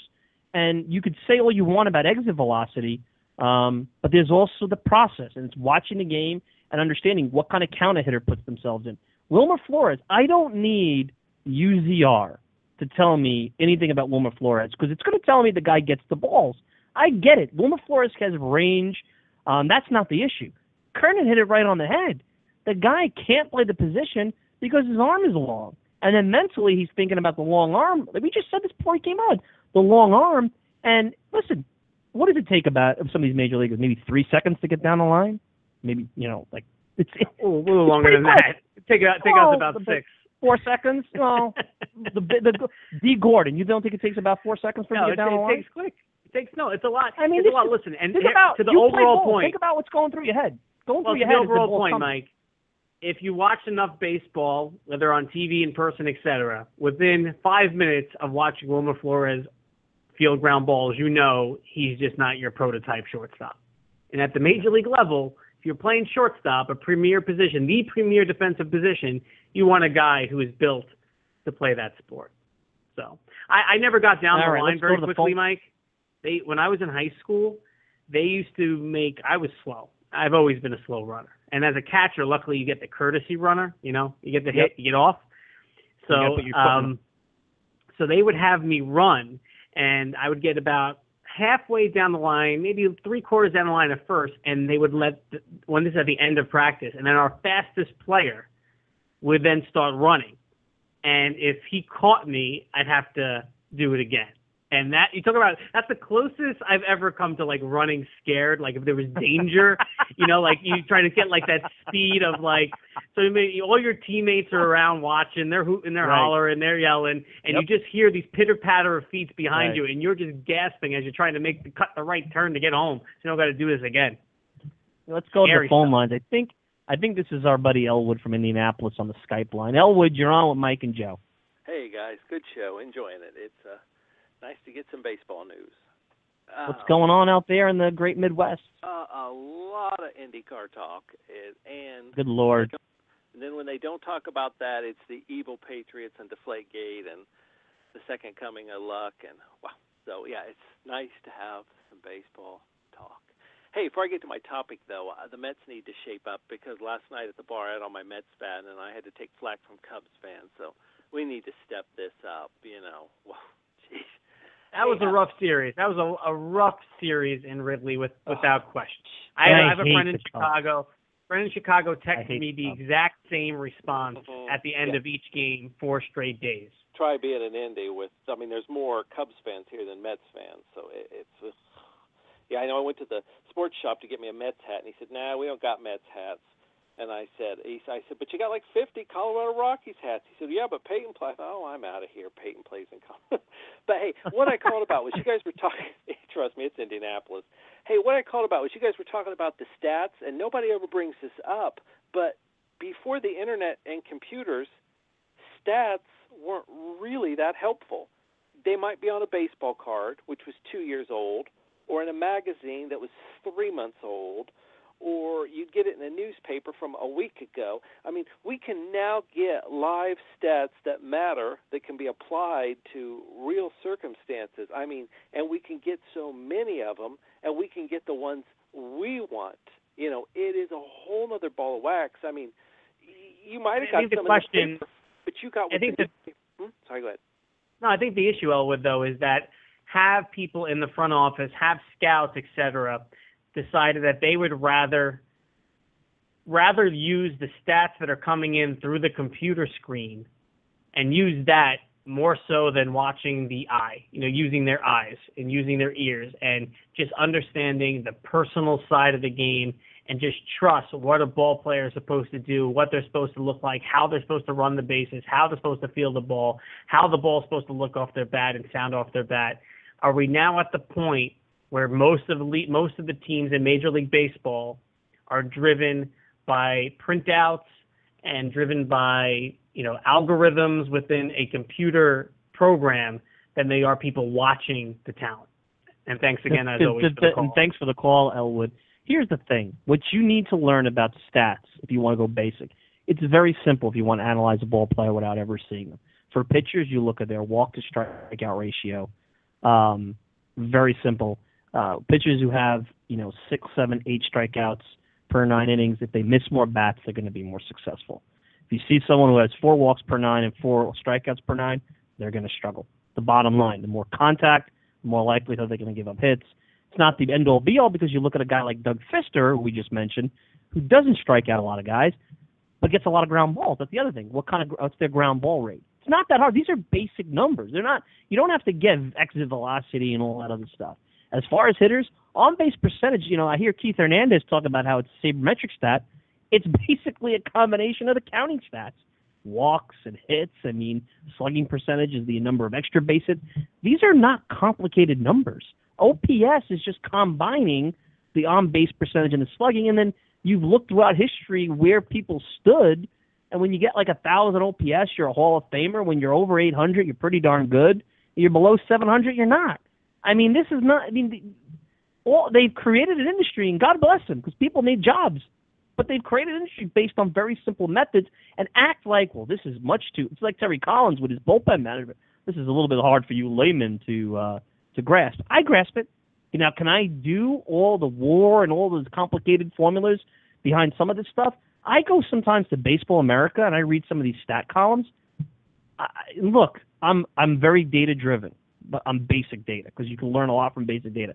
Some of these columns with their derivatives and stuff, Joe, it's absurd. I don't know who reads this stuff other than a mathematician. It's over It's not interesting. It's boring. And the NBA is starting to go that route on a large level. And I think we talked about, I think, with Brett Sergalis. I think you're getting that now in the NHL a little bit too, because now, you know, every industry needs its profit center, and baseball was what started it up. And now you have that. So we can probably do 2 hours. You know, and one team ends up winning because they ended up leveraging or using these advanced stats, and then other teams don't want to get left behind. The next thing you know, it becomes an industry standard, and that's what's happening across all sports. A couple of quick hits as we round it out here, the last segments of the show. The number 646-716-8187 if you want to give us a call. You can talk about whatever you want. Best line on Twitter this week. and it's my buddy Al Dukes for the Boomer and Carton Show. Al does not like me, in case people don't know, but Al said Roger Goodell reviewing Tom Brady's suspension is like the, you know, someone asking, "Can I speak to the manager?" And then they say, "Oh, I am the manager." That is pretty funny. That is a good line by Al Dukes. Look, a couple of things, and I'll curious your thoughts. First, Jets fans celebrating Brady being out. Grow up, because you want to be the best. You want to beat the best. You want to beat the team in front of you, and the Patriots are the gold standard. And the Jets fans, and especially when Rex was here, the Jets like to talk, beat the Patriots at their best and stop trying to get an advantage. And by the way, before you throw dirt on the Patriots, remember Matt Castle. What did they win, 11 games the year Matt Castle took over for Brady after week one? Now, they didn't make the 11-5, yeah, it was a tiebreak. That is, you know, when you miss the playoffs at 11-5, that's not a bad season. That's a tiebreaker that they lost it out on. So that's number one. As far as the NFL and Goodell, I'm not going to, it's at a point where it's nauseating. Goodell is just like Bud Selig, just like every other empty corporate suit. They manage by public consensus, not necessarily by what they believe is right. And Joe Casale, who's been on the show, our buddy, lawyer down in Florida, has been an agent, said the NFLPA is the ones to blame because every time they go to the negotiating table against the owners, they capitulate. And that's why they're in the position that they're in. That's why they'll always be under the thumb of Goodell until they do what the MLBPA does, is stand up. Now, that may cost them some of the season, may cost them paychecks, which, unfortunately, most ball players and for those who are in the business side of sports, especially NFL, those guys can't afford not to have their paychecks because money management could be an issue in that league, from what I understand, more than others. But that's, again, another show for another day. So I'm not sure what your take is on that, Joe. That's my take on the whole thing. It just becomes more and more outrageous and more comical. The fact that the Patriots created a truth site, they created their own website to release a photo, to release, a report of how many pages it was on their end, rivaled what the Wells report was. The Patriots are pretty. It was incredible. It's about the guy's weight. The deflator was he was talking about. Come on now. You have to take into account. You'd have to believe every one of their coincidences, 100% to make you feel as if Tom Brady and the Patriots were not in the wrong at all here. Credit to them for going these great lengths to put this stuff together. You want to think that how creative could they be? It's almost, it can't be true, but you feel like it's too outrageous to actually come up with in your own. You can't imagine really smart people sitting around the table and this is what they come up with unless it's true.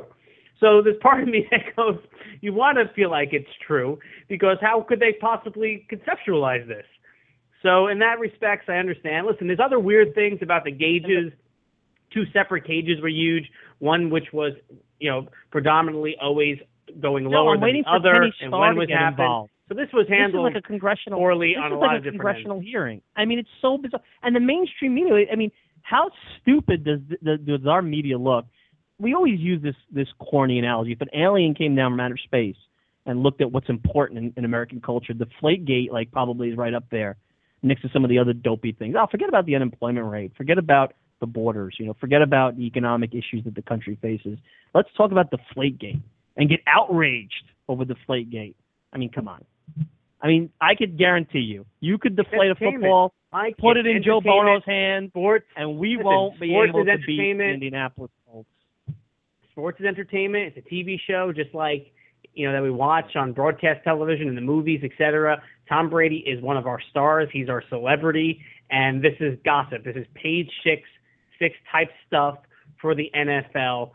It just is, like you said, when today's show, when Good Morning America, when CBS This Morning has to have on, these football experts and Bob Costas and Peter King within the first 2 minutes of their show to talk about Deflategate. It's incredible that we've gotten to that point. It's incredible how Patriot fans want to continue to defend the Patriots to the umph degree.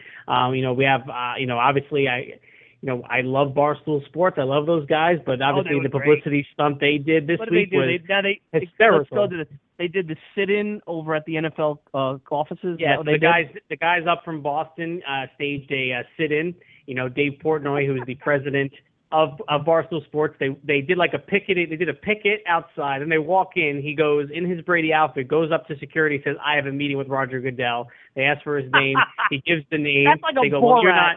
He goes, well, you're not on. Cohen. He goes, well, you're not on the list.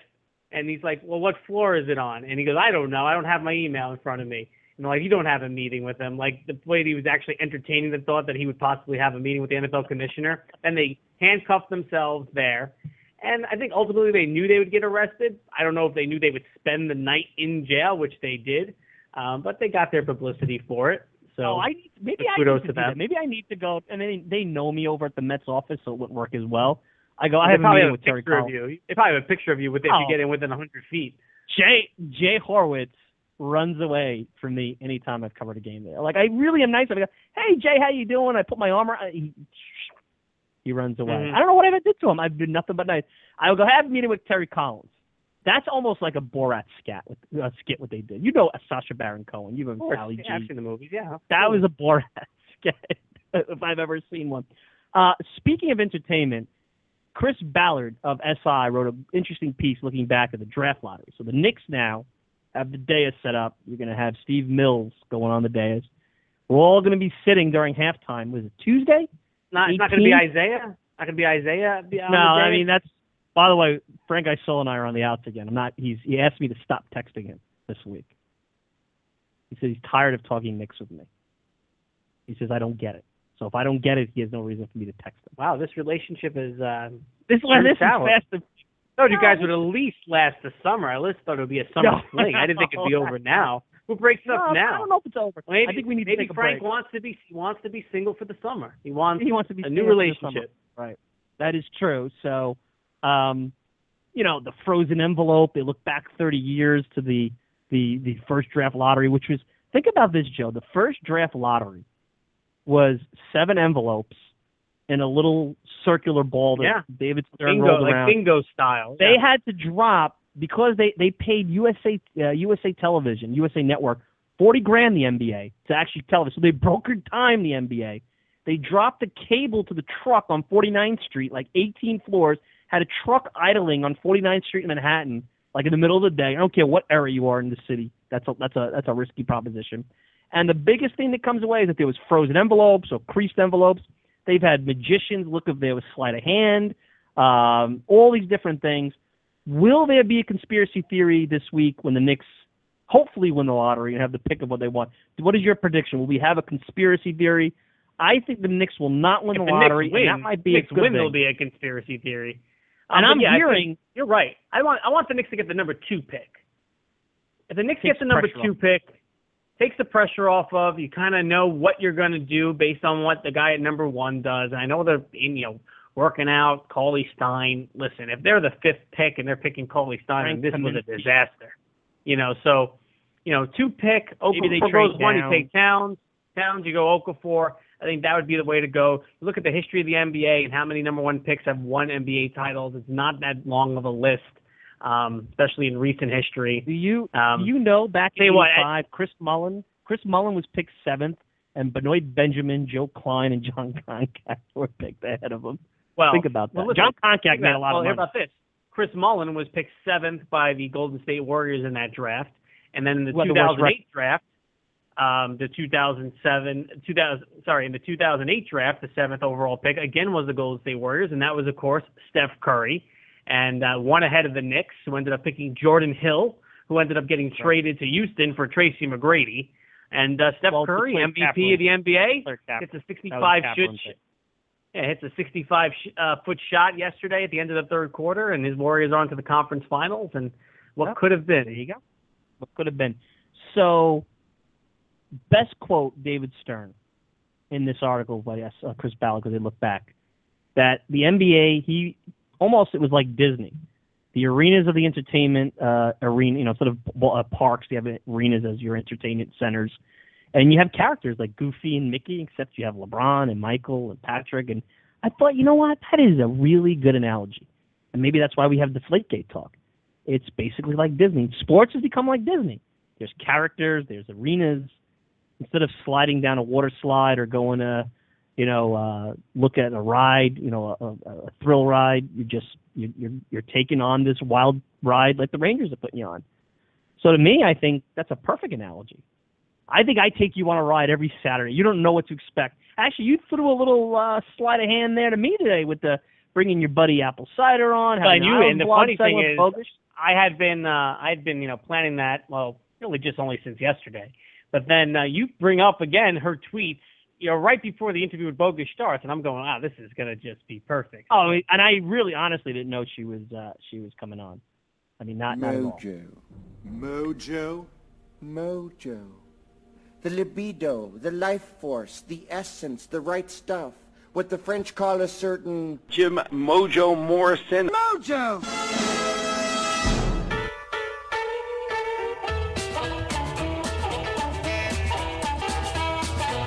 Find my mojo working, but chance won't work on you. Find my mojo working, but chance won't Mojo, a jam-packed show. And what a way to put the cherry on top of what we basically are, the internet radio portion of Disney, just like David Stern called the NBA, or how they describe the NBA in that SI article. You are the cherry on top. You're Goofy to our Mickey and Donald. What's going on, man? Not a lot, guys. Great show. I love Kevin Kernan. I feel his pain. I often go through a lot of that with a lot of these guys working minor league baseball. And I always try to tell them the Mark Twain quote on statistics, that there are three kinds of lies: lies, damn lies, and statistics. Watch the game, evaluate players, and learn what it's all about. These numbers do lie. Numbers do create false narratives when it comes to players. And I've maintained this to people on and off the air and radio about Flores. I mean, scouts have called it 3 years ago. This kid cannot play at the major league level at the shortstop position. There's no position for him at the major league level at this point. It's just not there. If he's going to play him in the American League and let him just swing the bat and make him Edgar Martinez or one of those type of players.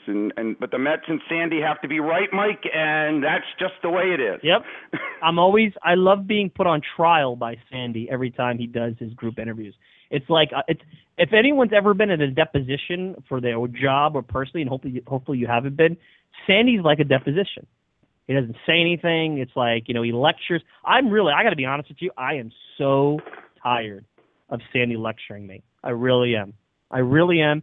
And this take a deep breath thing, and Kernan said it best, that he's going to take a deep breath and take a vacation. Joe, maybe you're going to Brazil. Maybe I need to take a vacation from the Mets. You know what? And maybe there's a lot of fans out there that we're going to go to, like, whatever it is, Happy Harvey Day, Thor Day, Free Shirt Friday, fedora hat, whatever the hell they're doing these days. Hey, Mike, Mike, don't go. Don't go to the game, and then we'll take Sandy's advice. Don't go to the game. Take a deep breath. No, you are welcome to come with me anytime you want to Brazil. You can come this week. You can keep Brazil. You can keep Brazil. And to switch gears on your opening segment, Joe. You actually, for the first time in my life, forced me to want to clean a bathroom more than listen to a sports talk segment. I gave my cleaning lady the day off today because she usually comes in the afternoon, and the Rangers are going to be on, so I didn't want her to bother me. So I have to, attain to a certain level of cleanliness in my house. So I actually started to do that during that segment, because it started out like listening to your guest. I mean, he sounded like Mickey Goldmill in Rocky. It's like, let's line up all these stiffs to get us a title, and let's protect, winning the process, competing. It's what sports is all about. And it's like what Mike said, you want to win 6-0, but then it takes away the beauty of the process, and the Matteau game goes, and the Messier guarantee goes.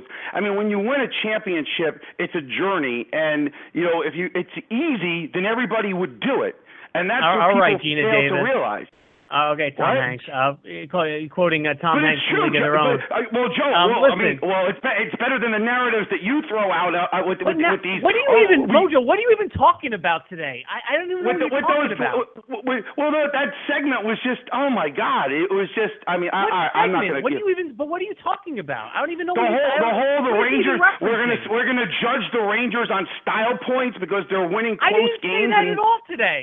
No, your guest did. The guest did. That wasn't what he was saying. What was he saying, Joe? Mojo, they played 13 straight one-goal games. What he was saying is it'd be nice to take a press, to have one easy one in this road, to have one 4-1 comfortable win. I think he understands that at the end of the day, when you look back on it, it made it all worthwhile. But I think even most Ranger fans would say, oh, my God, can they give us a little bit of a breather? Does every game have to come down to a flurry in the last minute? Does every game have to come over to an overtime? I think you just sit back. If I'm the Rangers, it doesn't matter if it's 6-0 in the third period.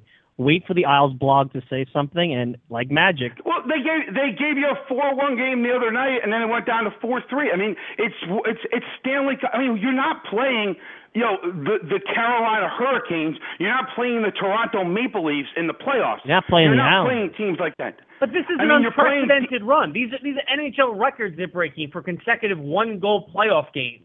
So, I mean, anyone... And you played a Penguins team with Sidney Crosby, and you played a Washington team with Ovechkin, which... Who's saying that they didn't? No one talks about style points, that it's easy to win these games. We're just saying, if you're a Rangers fan watching these games night after night after night, your first-place President's Trophy-winning Ranger team, it'd be nice to win a game comfortably in the third period once in a while.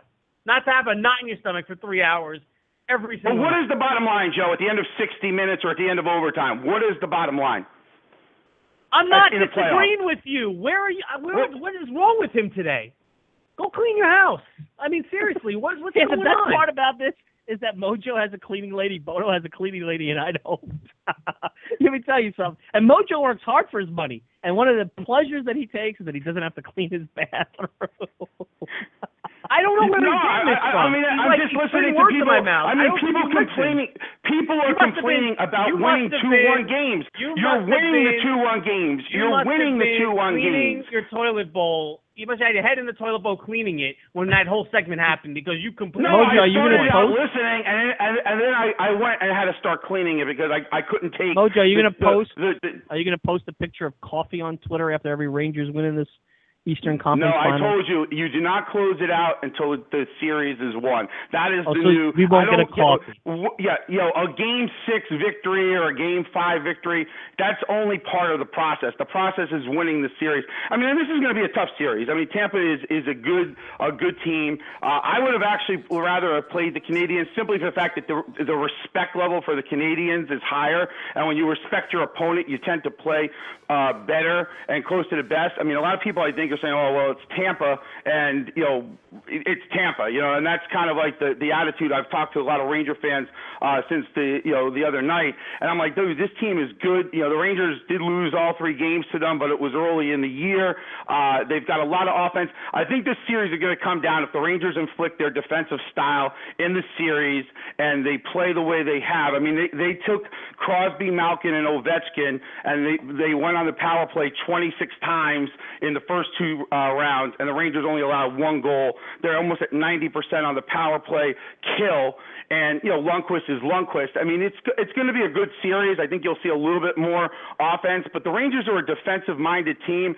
Vigneault, despite the reputation of being an offensive coach, he does, you know, go defense out as far as the way he coaches. I think the Rangers have an edge in goal a little bit, and they have an edge in defense, and they have an edge at the head coach position based on experience. So I think that will get them over the top in this series. Rangers in 7, Mojo? Rangers in 7? That's my prediction. Rangers in 7. Yeah, 6 or 7. I mean, you're not going to predict a short series in a conference final, especially with, you know, the way Tampa can play. This team is a young and up-and-coming team.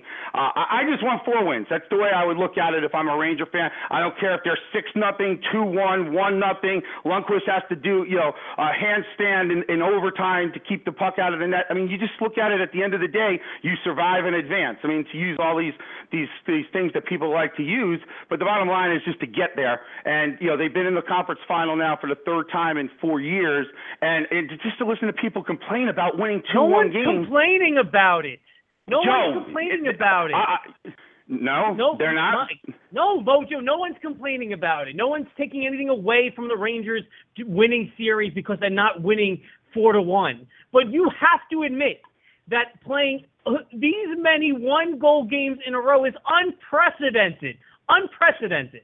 That the fan, I think it's understandable for a fan to go, you know what? It'd be nice to either lose a 3-1 game or get a 4-1 game or win a 4-1 game every once in a while. You would rather lose a 3-1 game than win a 2-1 game. That's not what I said, and you know what? You said it would be nice to win. It would be nice to lose a 3-1 game. Go get out your feather duster. Go get out your feather duster. Go get out your plan. No, Joe, I didn't. No, Joe, the bottom line is the narrative that you know, it would be nice if you could speak from winning a playoff series. It's been 22 years since your team did it.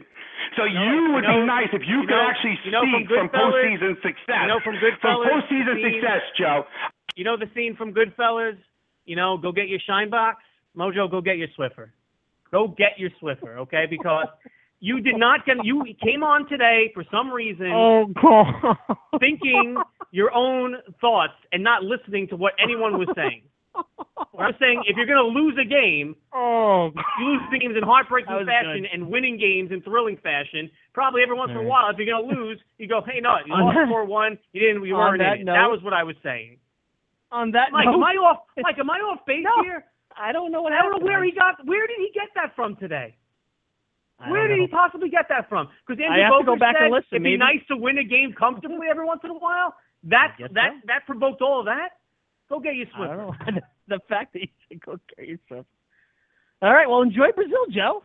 Have a good time in Brazil. I mean, you know. No, I'm excited. Nice, calming, relaxed. No one's worried about this kind of stuff down there.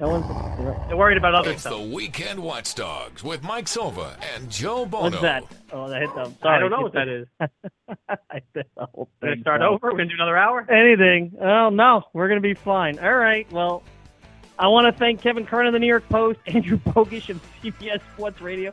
Thank you, Mojo, for cleaning your bathroom. If I ever visit your apartment, that's going to be something that I will appreciate. Listen to us live on replay at weekendwatchdogs.com. Send us a tweet at Mike Silva Media, at JBono611. And check us out on Facebook at the Weekend Watchdogs Facebook page. Joe, have a safe trip. And I will see you next week. Take care, my friend. Later.